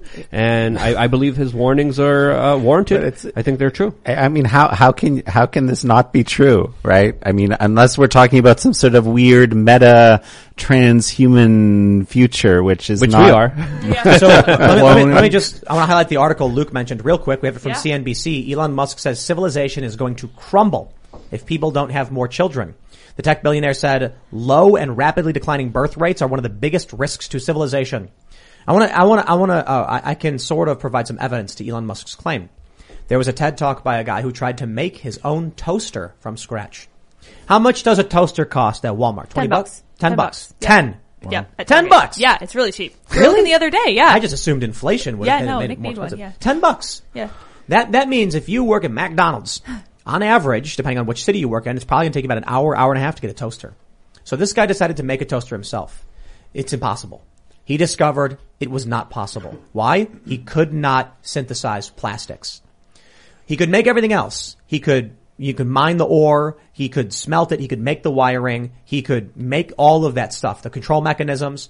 But it, to get the plastic for the outside of the toaster, he had to mine the plastic, mm. which effectively proves it Dang. couldn't be done. And w- the reason I bring this up in regards to Elon Musk is it shows the level of specialization among humans has grown so intense that no single person can make a thing. There's mm. a um.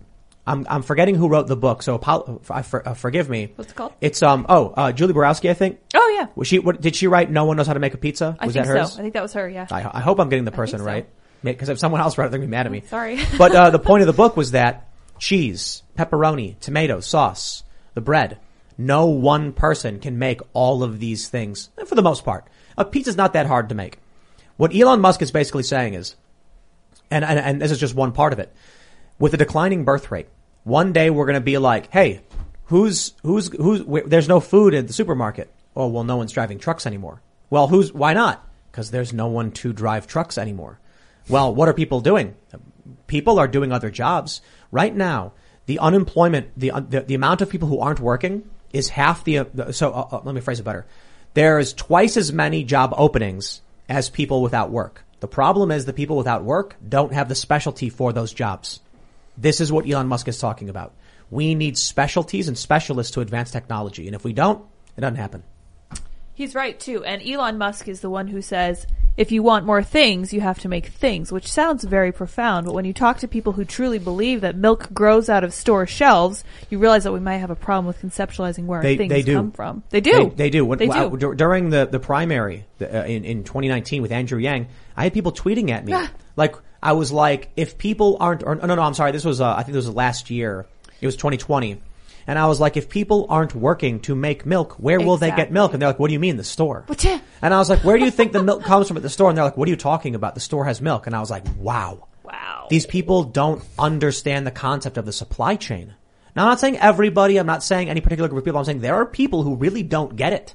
Well, we have been really, really lucky. Our society is super specialized and we don't have to like spend all day farming and doing all this other stuff, but it makes us very spoiled. It very it makes us very insular and we don't realize everything that goes into bringing us, for example, our pizza or our pencil or our milk on the store shelves, and it weakens us. And I think that that might even be a component to men becoming weaker as well and people not even being interested in having kids. Like I wonder if it's like a hugely overarching societal problem of ease. That's yeah. just what I came up with. Uh, well, there's there's that aspect. There's diet. There's chemicals. Yeah. There's also the lowering of the I Q of children because of lead and other poisons in our environment.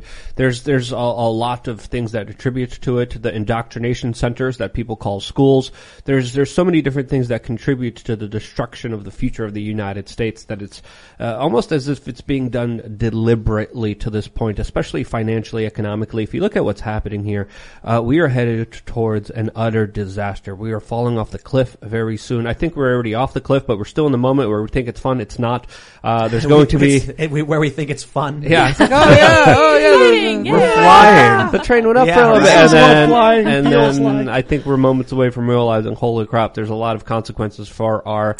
Uh, yeah. deliberate actions that have put us on this trajectory towards a, a wall let, that's that's all the way down. Let there. me just I'll just add one thing too. It's uh, like we drove off the edge of the of the cliff. Yeah, we're flying through the air. And we're like going, we, people are all cheering and screaming, and there's a few of us. Jim Cramer's like, the economy's and, doing better than ever. And there's, and, and there's a few people in the car going, guys, guys, we're actually gonna start falling down the cliff into that rocky crevasse. And then C N N, you got Oliver Darcy or whoever, he's in the car with us, and he goes, actually falling into the crevasse is a good thing. It's a good thing. Yes. Uh, we can make right. the train fly. That's what I'm focusing on right now. So get on board. Good luck, Ian. Yeah, yeah. It's going to take some, some effort, but it's going to happen. What do you think, John? Mo- mo- well, I would, you know, you made me think of modern monetary policy. Ah. You know, like yeah. you can just we can we can we can we can uh, spend our way out of it, right? Mm, oh, sure, yeah. yeah. Oh, yeah. Yeah, yeah. That works great for uh, families. You know, and I, I, I have to believe that they're like high level banker and financial dudes that are like working around the Federal Reserve. And they're printing all of this money. They're, well, it's digital, so they're typing all this money. And then as soon as the, like some of these bankers get the money, they immediately convert it into something else. Hmm. They're like, crypto. Send me the money, and then they're buying crypto, they're buying yeah. silver, they're buying gold, they're buying land, and they're buying it in other countries. Yes. Cause I tell you this, man, if you, if, look, right, what, what, what a Bitcoin fell from like sixty, was it sixty-eight? And it fell yeah. to like forty-three. It's the holidays. So a lot of people expected this if you know what's going on with crypto. But even now, you know, everyone's, I, I had people messaging me like, oh, was, were, were, were you talking all this good stuff about crypto saying it was going to be all big? And I'm like, dude, I bought it at, at like a couple grand. You know, I'm like, of course it drops down, but I'm, I'm, I'm happy. You know, when, when everything started getting bad, you know, around last year, I started saying I didn't want to be holding on to U S dollars. And so I decided not to. I decided to just, you know, try and invest in the company as much as I can, get the equipment the company needs as fast as possible. Prices have gone way up. We have a guitar because we're recording a bunch of new music, and uh, we got Pete Parada, formerly of The yeah. Offspring, who's working with us. Big fan. Awesome. Super excited. And um I've got a standard uh Mexican Telecaster. It's a, a guitar. And I bought that thing for like four hundred fifty bucks, brand new. And now I have another standard uh Mexican Tele, and it was twice the price. And it's only been, I think, like four or five years or whatever. The price has doubled. Jeez. I went to a guitar store, and the guy told me that if you order a guitar today, it's going to take you uh, eighteen months or whatever to get it. It's becoming harder and harder to get things. And people are, are not realizing it because there's a ripple effect. There there was some leftist who tweeted, like, this is a luxury problem. I can't remember who it was. She was like, all the rich people are just complaining yeah. that their luxuries are more expensive. It's like, yo, milk is up. But, yeah, are you listening to the warnings? So we're at the industry, we're, we're at an industry professional level. It's really difficult to get things like the internet. It's really difficult to get specialty equipment for it. It's ridiculously expensive because we're trying to get the best of the best to run a business. So we are seeing the, the problems. We're trying to get more space built at the studio. Instead, we have to get a different studio. We can't move the H V A C because the, the, the materials we need for it aren't being shipped in. They don't exist. Is a regular person complaining about whether they can get H V A C materials? No. But what happens next? It's a ripple effect. Mm. We got a bunch of articles popping up saying next year sticker shock is going to cause the an apocalypse for the for for middle class workers. When they when they see the price jump, January first, I think it is, General Mills raising the price on all cereals by twenty percent. That means if you're like, I got a budget for cereal, box of cereal for my kids is five bucks. Now it's going to be six bucks. Your budget's all off. And that may be one dollar right there, but it adds up across the board because it's going to mm. affect, the grains are going to affect everything. Of course. Same opened, with gas. I opened up a bag of chips last night, and it was like a third of a bag of chips of ch- worth of chips. It was I so sad. Shrinkflation. Yeah. So much empty space in that bag. Oh, it didn't used to be that way. Go. They, they, people are posting photos of when they like.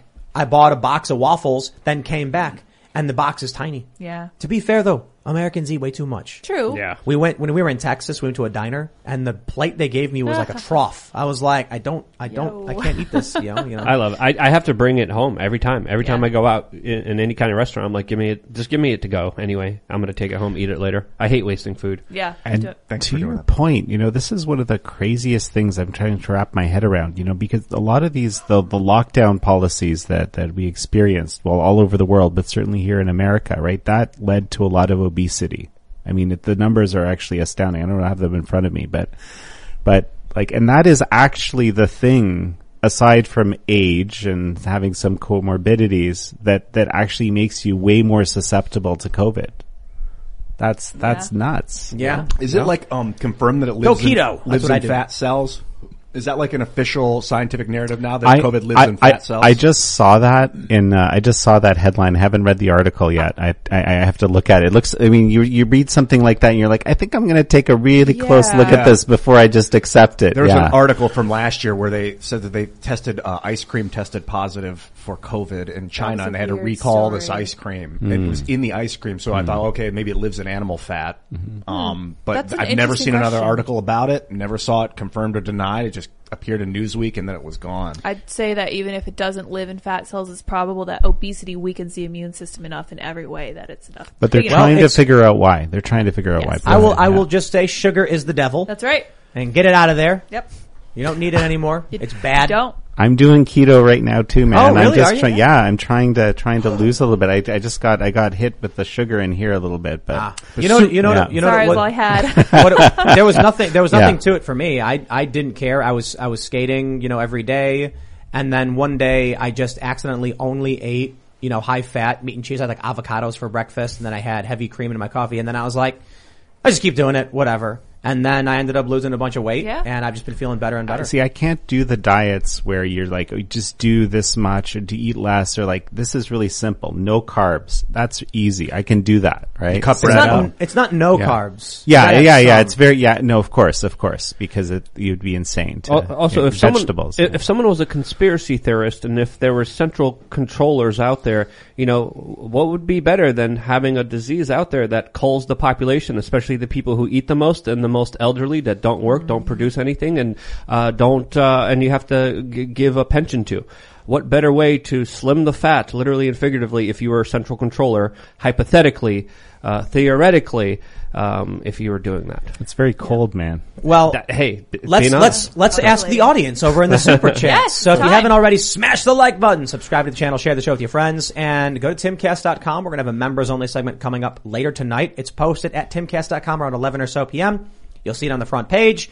So if you want to become a member, you got to go to timcast dot com. I stress that because a few people have, you know, made the mistake of signing up for YouTube's membership program, which is very Not different. The same. Yes. But let's read some super chats. All right. We got this one from Steven Nizik. He says, does this now mean that Jussie Smollett has been found guilty of hate crimes in the heart of MAGA country? Oh, oh. I don't know if it's a hate crime because he just lied to the cops. So, you know. All right. Andrew.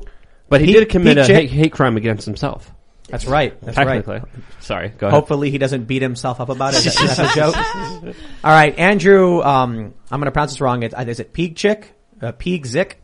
He says, how is it that Tim collects all these random polls? We're not random. I knew Tim for like ten years. Longer than that. It's actually, oh no, it's actually been just about ten years. Isn't yeah. that crazy? Wow. All right. Let's see. Dermy Wormy says, if you guys want great coverage of the Maxwell trial, go no further than Good Logic on YouTube. an actual lawyer going to court, to the courthouse, watching the trial and reporting everything. Wow, that's that's great. We are in contact. Um, oh, are we? We are. But as, how soon, as soon as the trial's over, we right. should. Right, yeah, right, right. How right, deep right. Go, so we know. Yeah, and and I think oh, for a lot of this stuff, we should. We're, we're talking with like Steve Bannon. We're going to do special interviews for the website, just so that we can have more in-depth sit-down conversations that are very hyper-focused and specific. Not like a podcast with multiple news subjects and off-the-cuff conversation. Hmm. So it'll be great to have like a direct breaking down of like the Maxwell trial and, and Epstein and all that stuff. All right. Fidel LeBlanc says, watched that Yuri Bezmenov ideological subversion video again today. And if you just replace Soviets with C C P, it's one hundred percent accurate today. Hmm. Crazy. Wow. Mark V A seventy-one, Euphoric Break says, I've been keto nearly nine years. You're looking great, Tim. Keep it up. Thank you, good sir. We had, um, last time we had Ariel Scarsella on. She's a good friend. She's a YouTuber. She was like, she's like, wow, Tim, you're looking real different. You're looking good. And I was like, what does that mean? And she was like, I'm complimenting you. And I was like, no, I know, but like, like specifically, like, is, uh, cause I've, I've been eating, I've been doing keto. The, my first, uh, uh, introduction with the keto stuff was back when it was a conspiracy theory and all the media was saying it was dangerous and not to do it. I knew this guy who would drink a glass of heavy whipping cream for breakfast. Ugh.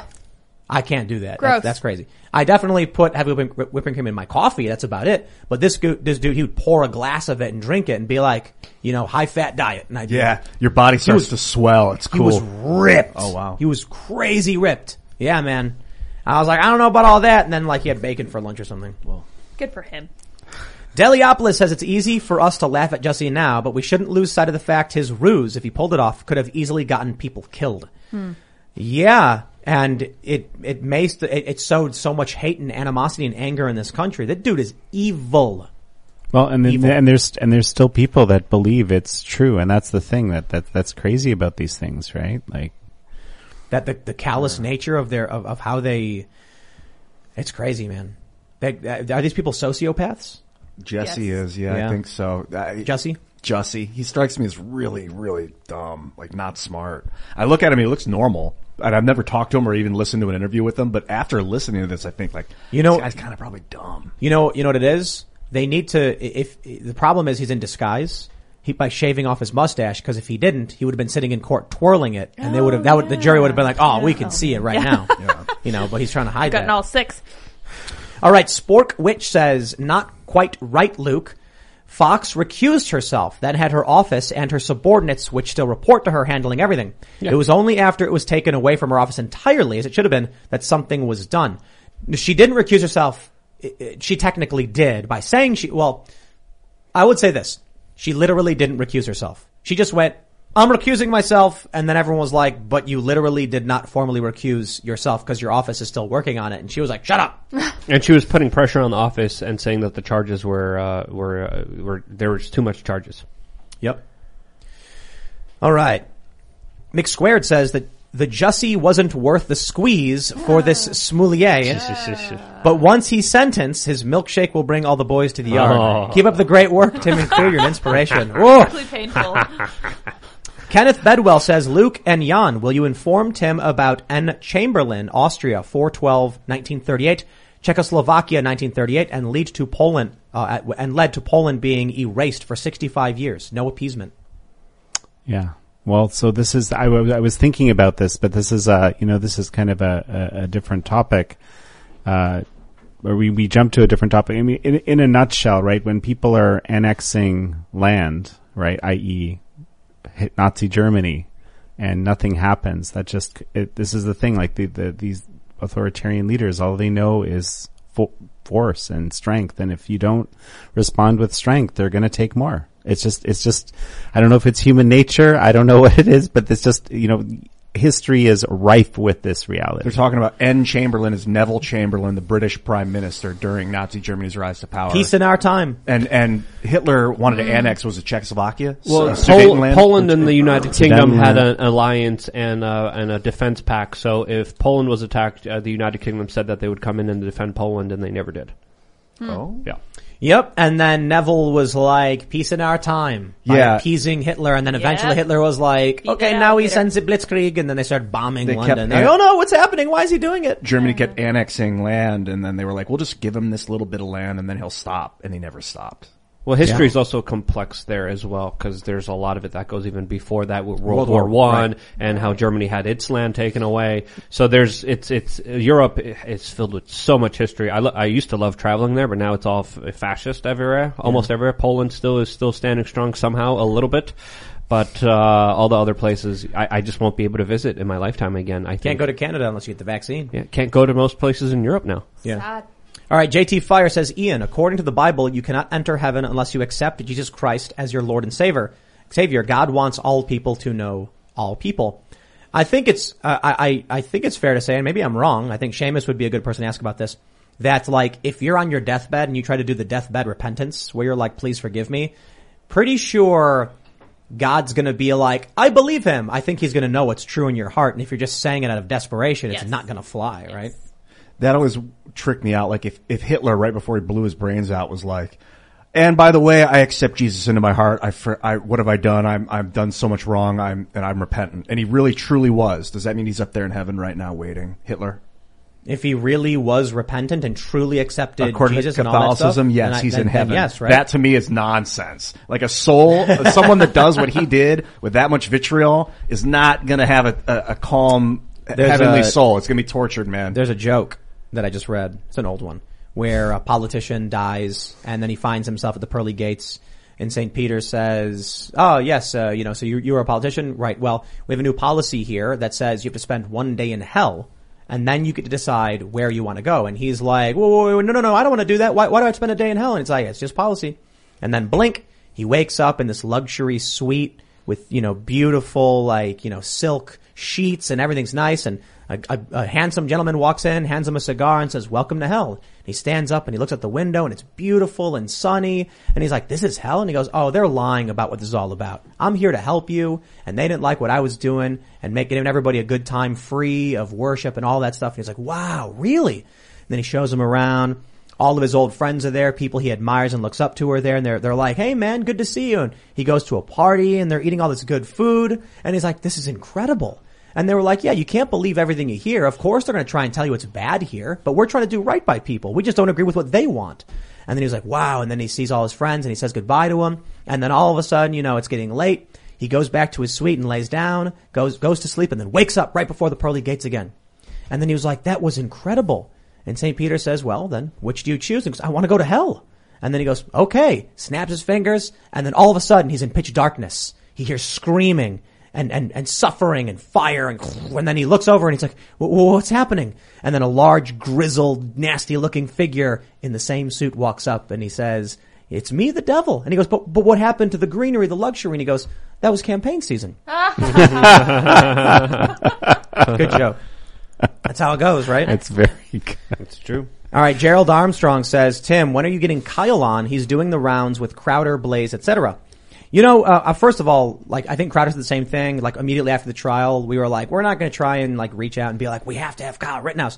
You know what I'm interested in is actually, I'd rather wait a little bit. Mm. Um, I know he was on, you know, with, um, with Elijah and, and Sydney, and they said a lot of things, and he was on with Crowder, and he was on with Tucker. I'm, I'm not interested in trying to just try and book someone because they just had this big breaking news story. I'd like to book Kyle maybe in, like, three months. When he's been watching the news, this story's a little bit behind him, and then hears opinions on where things have gone and where things are. I think that would be more robust. And also, just to be completely honest, like trying to compete for like yeah. the, one of the top personalities of, of like right now is just like, I just don't think, you know, I can do it. You know what I mean? So he is just a young kid, which is why we like and appreciate him. And he did the right thing in an incredibly difficult conver- uh, this situation and saved his own life. So, and then he survived the trial. So props to him. But at the same time, it's like I would like for him to develop his own views on everything, hopefully become like a strong advocate for two A stuff and everything. But we'll see what he wants to do. I, I, I think too I, early. Yeah, I think right now it's like there's a lot of convert questions to be had about what happened. And Tucker Carlson got that interview, broke that stuff down, and that was good. Yeah. Now I think I'd be interested to wait as we get into midterm season. And then have him come on and, you know, flesh out his, his thoughts and ideas on, on other subject areas. Otherwise, it just kind of feels like everyone's trying to get a piece of the Kyle Rittenhouse story. Right. Yeah. So I went through this with Occupy Wall Street after I got a bunch of attention. And then every news outlet was like, interview the guy. And I'm like, that's stupid. I didn't do anything. You know what I mean? Like, I get it. You got an interview. I'm going to go do my thing. That's how I feel when people call me on my birthday.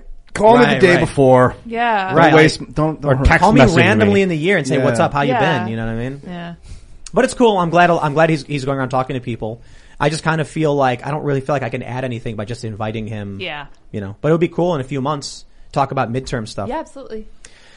Taka Nokage says, salvation is a gift from God. Man cannot save himself through good deeds. God requires that we agree with him, that we are only capable of wrongdoing. Belief that Jesus died in your place for your sins and that he is resur- and he res- and that he resurrected is what saves you.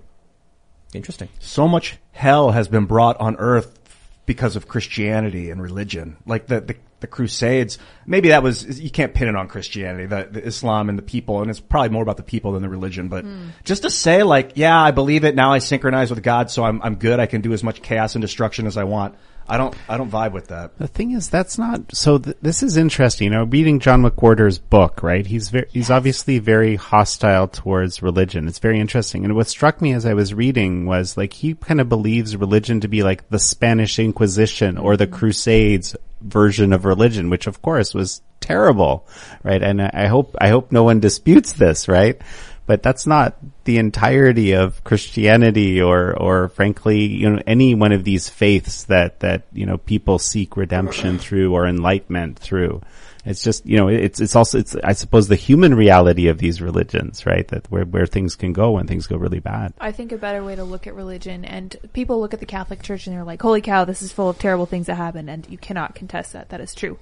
But he, it might be wiser to look at that and say something along the lines of, wow, people are really screwed up. And they'll use any kind of cover to get what they want, whether it's politics or argumentation or religion. They do.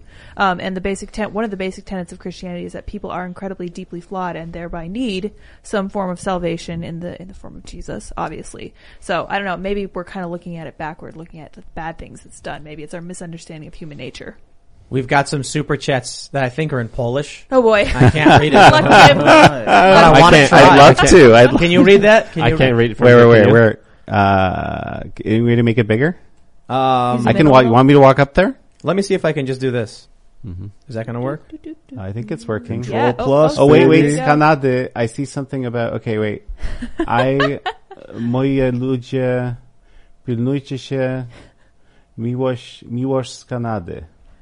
Something about Canada. Is that what it is? What does that mean? Well, I th- we it, can't help you. I'm sorry. It's love from Canada. Yeah. Here are my people. Love from Canada. That middle part. I mean, would mean like, you know, kind of like take care of yourself. Oh, something oh, like that, I think. Yeah. Yeah. yeah. We've had people post Polish stuff before, but I can't read it. Nope. So it looks like I don't know what you're saying. It's nice seeing you try though. Yeah, that's funny. I keep, I keep like, oh, I don't know. Keep going, Tim. I, yeah, but I, yeah. I read it with English phonetics. It's so great. It's just way off. Um, the funny thing is when I was in Ukraine, there was a bunch of Cyrillic and, uh, we were, we were walking into this area with my friend and there was a sign, a big banner. And I was like, so what does that say? And she was like, it's English. And I was like, that's not English. And she goes, yes, it is. It's just the Cyrillic alphabet. And I was like, really? And she's like, yeah, it's written in English. And then when she explained to me the sounds of the Cyrillic letters, I was like, wow, it said like International Business Festival or something. And it was literally English. It's hmm. crazy. Weird, Weird stuff. Backwards R. Yeah. Circle with they. Line in it. That's not right. Damn right. What's up, says Tim, you should watch how woke the game awards are. They're pushing propaganda, normalizing things, and making gaming culture woke trash. Hmm. You should focus on this more. Millions of uninitiated watch it. Um, we have Pop Culture Crisis for that yes. reason. To talk about video games and not to be super overt on politics. Just to be like, why can't I play a video game? You know what I mean? But I will say something. I just watched The Order on Netflix. They canceled it, which is a bummer. It wasn't the best show in the world, but the villain in the second season is literally a communist. And I'm not saying figuratively. I mean, quite literally, they go to this guy's house and they find Stalin books and like Ooh. Marx. And his idea is like the, the show is about a secret society with magic and they like, they control it. And his idea is that everyone should be allowed to do magic. This other woman who works with them believes that there is a magic incantation which can free magic users of sacrifice, meaning everyone would have free magic and just be able to make whatever they want happen whenever they want. And the woman who leads the group, The Order, says, if it were possible, don't you think people would have done it by now? People have tried, but a world of free things just doesn't matter. Either you pay now or you pay later. And yeah. I was like, they're not talking about magic. They're talking about, you know, like capitalism and yeah. communism. The woman was overtly a communist, though. They called her, she calls her group's pra, her, her group Praxis. Huh. I thought it was funny and I tweeted it, and, and then the leftists were like, but I don't want politics in my, my T V shows. And I was like, yeah, I, I totally get that. That's why I think it's funny.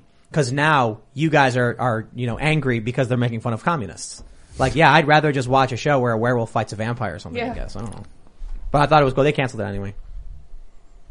All right. Let's see where we are at. We've got a bunch of super chats here. Um, let's see. People are talking about steroids and sperm counts. All right. Mark S. says, normally I don't like some of Ian's questions, but today's super, a super is for Ian finally making sense. For your information, if you like Romance of the Three Kingdoms, check out The Warring States in Japan, fifteen fifty. Yeah. Is that like Oda Nobunaga and uh, Tokugawa Shogunate rise to power? I think that oh, happened man. during the Warring States period. I, I saw this really, like really great documentary about, you know, the, the late eighteen hundreds in Japan. It was called The Last Samurai. Oh, yeah. Oh, yeah. I good think, um, yeah. Tom Cruise yeah, yeah. narrated it. It's a good movie, that, but I'm kidding. It's still, I, I still like the movie. No, exactly. no actually. It's a great, I, great film. I actually did watch a really great documentary where it showed like the warring factions, the clans in Japan. Yeah. And that was like bloody. That yeah, was a was crazy. Real, the Sengoku period. Crazy Sengoku stuff. Jidai. That's what it's. Dip Dop Dupity says, I heard you were having Colin Moriarty, uh, Moriarty at No Taxation on. Is this happening in January because of everything going on? Uh, did, we didn't announce that though, did we? We did not announce that. That's oh, kind of so. interesting. I wonder if he mentioned it. Um, we are going to have him on, uh, sometime in the first quarter, according to him. So we'll make it happen. Yeah. No worries. Yeah, we were, um, because we moved everything around with the yeah, Austin trip. Had to reschedule. Seriously, J K says, props to Ian for asking a great question and making a solid and cogent point. Mm. It's always refreshing and partially redeeming for himself to see that. Go, Ian. That's see you tomorrow, though. The second super chat that said, but I don't know what they're talking about. he, he's already forgotten. What the heck? Classic, classic Ian. Good one. Videosis says, Tim, search Brave's extension store for return YouTube dislike. Enjoy. I don't care about seeing the dislike button, um, because I already know. Removing the dislike button stops people from, when they see C N N, from realizing everybody hates them. Mm. That's why they do it. And Joe Biden. Yeah. They put C N N on the front page and M S N B C and, and A B C, and they're always downvoted, thumbs down to oblivion. And Lord Fauci as well. And Lord Fauci. But now they got rid of it, so you can't see it. So, so. crusty and pathetic, mind you. Crusty. Did you guys see that um uh, Rumble threatened a legal action against Odyssey? Yeah. No. Yeah. But I didn't get the whole context. I don't know what Odyssey did. So Odyssey that. tweeted that Rumble was misleading its investors and using bots, which that's a bold accusation, to be completely honest. You better have proof they're using bots. But they used analytics that showed that Rumble's average like watch time was a minute and a half or something, and Odyssey's was seven minutes and a half, uh, seven minutes or whatever. Something like that, and the bounce rate was, was like, I don't know, some stats like that. And they were using it to say people aren't re- it, it doesn't add up that people aren't really watching the videos, and they said it was bots and, you know, they're lying to investors to make money or whatever. And then Rumble sent them a letter saying that's not true. Those are wrong stats. You're including embedded video players outside of the Rumble website, acting like it's the Rumble website. And then they said, sue me, go ahead. Like, mm. I dare you, show the world who you really are. And I'm just kind of like, I don't, I don't know why Odyssey tweeted that. Like, yeah, that seems kind of weird. Like, we've complained about Rumble, but like only in like a philosophical context of where we think the future should go, and we've still complimented the fact that there's competition. Yeah, in the market. no, no legal issues with what's going on with Rumble's. Yeah, on, just on the up and up. But like to so look at a bunch of evidence and then assume a conclusion is super dangerous. To, wait, especially, wait, to look at a bunch of evidence and assume a conclusion. And, and assume a conclusion, like say, the, yeah, here's the evidence. This is no, no, they they can't claim you're, you're, that there are botnets because of the saying, evidence. To have no evidence and assert a truth. Well, to to, to have statistics a list, to have are some not evidence, evidence of bots and claim a truth is still dangerous. It would be dangerous. Like looking at a blue flower and then claiming it rained yesterday. You're like, well, I mean, there's a flower and sometimes it rains, but doesn't prove anything. Just because Rumble's stats were low in whatever metric they use doesn't prove bots are being used at all. So to look at stats and say, aha, bots, you're like, that's not evidence of bots. It's evidence of people not watching for a long time. Right. Yeah. To use that evidence of, of incongruencies but and then why are they bots. Fighting in the first place? I mean, what, like, what's, what's the, the, the it feels like there's like a kind of a wide open space here, you know, at the, well, at the moment. I, I have concerns about a big, uh, a company like Rumble rallying everybody onto their platform and then going public and making tons mm. of money. And, and, and I feel that there's a risk of exploitation that ultimately mm. results in more censorship because it's hyper, because now it's, it's public and anyone can buy in. And of course, public investors would revolt and make demands, and then you lose control, even if you have controlling shares. But, uh, at the same time, I'm like, well, any competition's better than nothing. I just think it's good that what they did what they did. Fine. We need to make our own thing. I, I, I wouldn't accuse them of doing anything like illicit or it's illegal. It's super important that people it's don't pile business. on Rumble right now. I, I've seen people in comments are like, yeah, down with Rumble, F Rumble. I'm like, no, man, come on. Rumble's we use like, Rumble. Yeah, but Rumble's why, legit. Why, why just, would you do that? I mean, you know, it's pretty clear there are some, you know, very, very questionable actors out there. And I, you might want to look at those first, right? It's tough, man. My, the, the, like, when I complain about Rumble, it's basically because I fear that what they're doing is not the direction towards solving the problem of, of censorship. But at the same time, it's like a major net positive that Rumble, Locals, and all this stuff is happening because it competes with Silicon Valley. But, but we, it's big but, different to come out and accuse them of malfeasance. You but know? How, how, and how does it, what, what is it with the censorship? Like, how does it not help? Going public opens them uh, up to mm-hmm. these big institutional investors. So first of all, um, Rumble effectively sells, merges with a company run by an institutional investment firm. Mm-hmm. Now you've got the institutional interests. They go public through the SPAC. Then, you know, as Ian pointed out, you get Vanguard, State Street, BlackRock. They buy in. Then, then as much as you think having controlling shares means they can't influence you, is just not true. Mm. When they control enough, they can put pressure on you in ways you can't imagine. Yeah. And then eventually they're like, okay, well, it, it actually, it's, it's like Steve Bannon said. He was like, someone's going to come to you and offer you two hundred million dollars. He was saying this to me. And then they're going to say, we're going to give you two hundred million dollars to expand this and make a big show by our own cable network. Our only suggestion is, you know, maybe get rid of Luke. He's a little too edgy for us. That's the game they play, right? Because, like, you know, Luke is, is as outspoken. Edgelord. Edgelord, whatever. And so I have the same view of what Rumble is doing. They get this big money from an institutional firm. How long until they say, look, of course, we don't want to interfere. You know, I think it's great that you're this neutral network that's attracted so many people, but, you know, you've got this one guy who uses the platform and he's putting us at big risk. Look, you don't got to ban everybody. And it's not, it's not like we're saying change the rules. We're just saying maybe you shouldn't allow this one guy. And then they'll be like, well, you know, they did give us four hundred million dollars. So they start censoring people. Mm. What we're working on is decentralized technology so that you control it one hundred percent. So you can't ban yourself unless you want to, I guess. You just delete your server, and then you have control of everything. So. But it's, you know, it is what it is. All right. Jacob Jones says, Ian, watch Real Crusades History here on YouTube to get the full Crusades context. And that's where you're, and that's where you're screwing up is context and a pop culture understanding of Crusades history. Interesting. Oh, well, thank you for the Real Crusades History. All right. Let's see. Daniel Hansen says, you mention my mom sometimes when you talk about the cafe owner who was arrested across the Minnesota border in Iowa in court this week, and judge told her she can't argue the constitutionality of the executive orders to jury. This is tyranny. Wow, man. Ooh, yikes. We do. Yeah. Because, um, I don't think she did anything wrong by trying to survive in an economy where executive decree violates the Constitution. And, um, you know what? I can't give you any legal advice, but, uh, I would just argue it. I'd quite literally bring it up. And then what's the judge going to say? I'll hold you in contempt. I'll be like, yo, man, you can either stick to the Constitution and allow me to explain the Constitution, or you can say the jury does not have the right to know the Constitution, and you can lock me up for however long you think you, you need to. But I'll keep saying it. No matter how many times you have a trial, I will say the American Constitution. And then what? I don't know. You lock me up. Sure, I guess. But that's crazy, man. Sorry to hear. All right, let's see what we got. Aaron Kohler says, I am from Waukesha. This Jussie Smollett type of mind crime has caused us real physical harm. Mm. That's true, man. Yeah.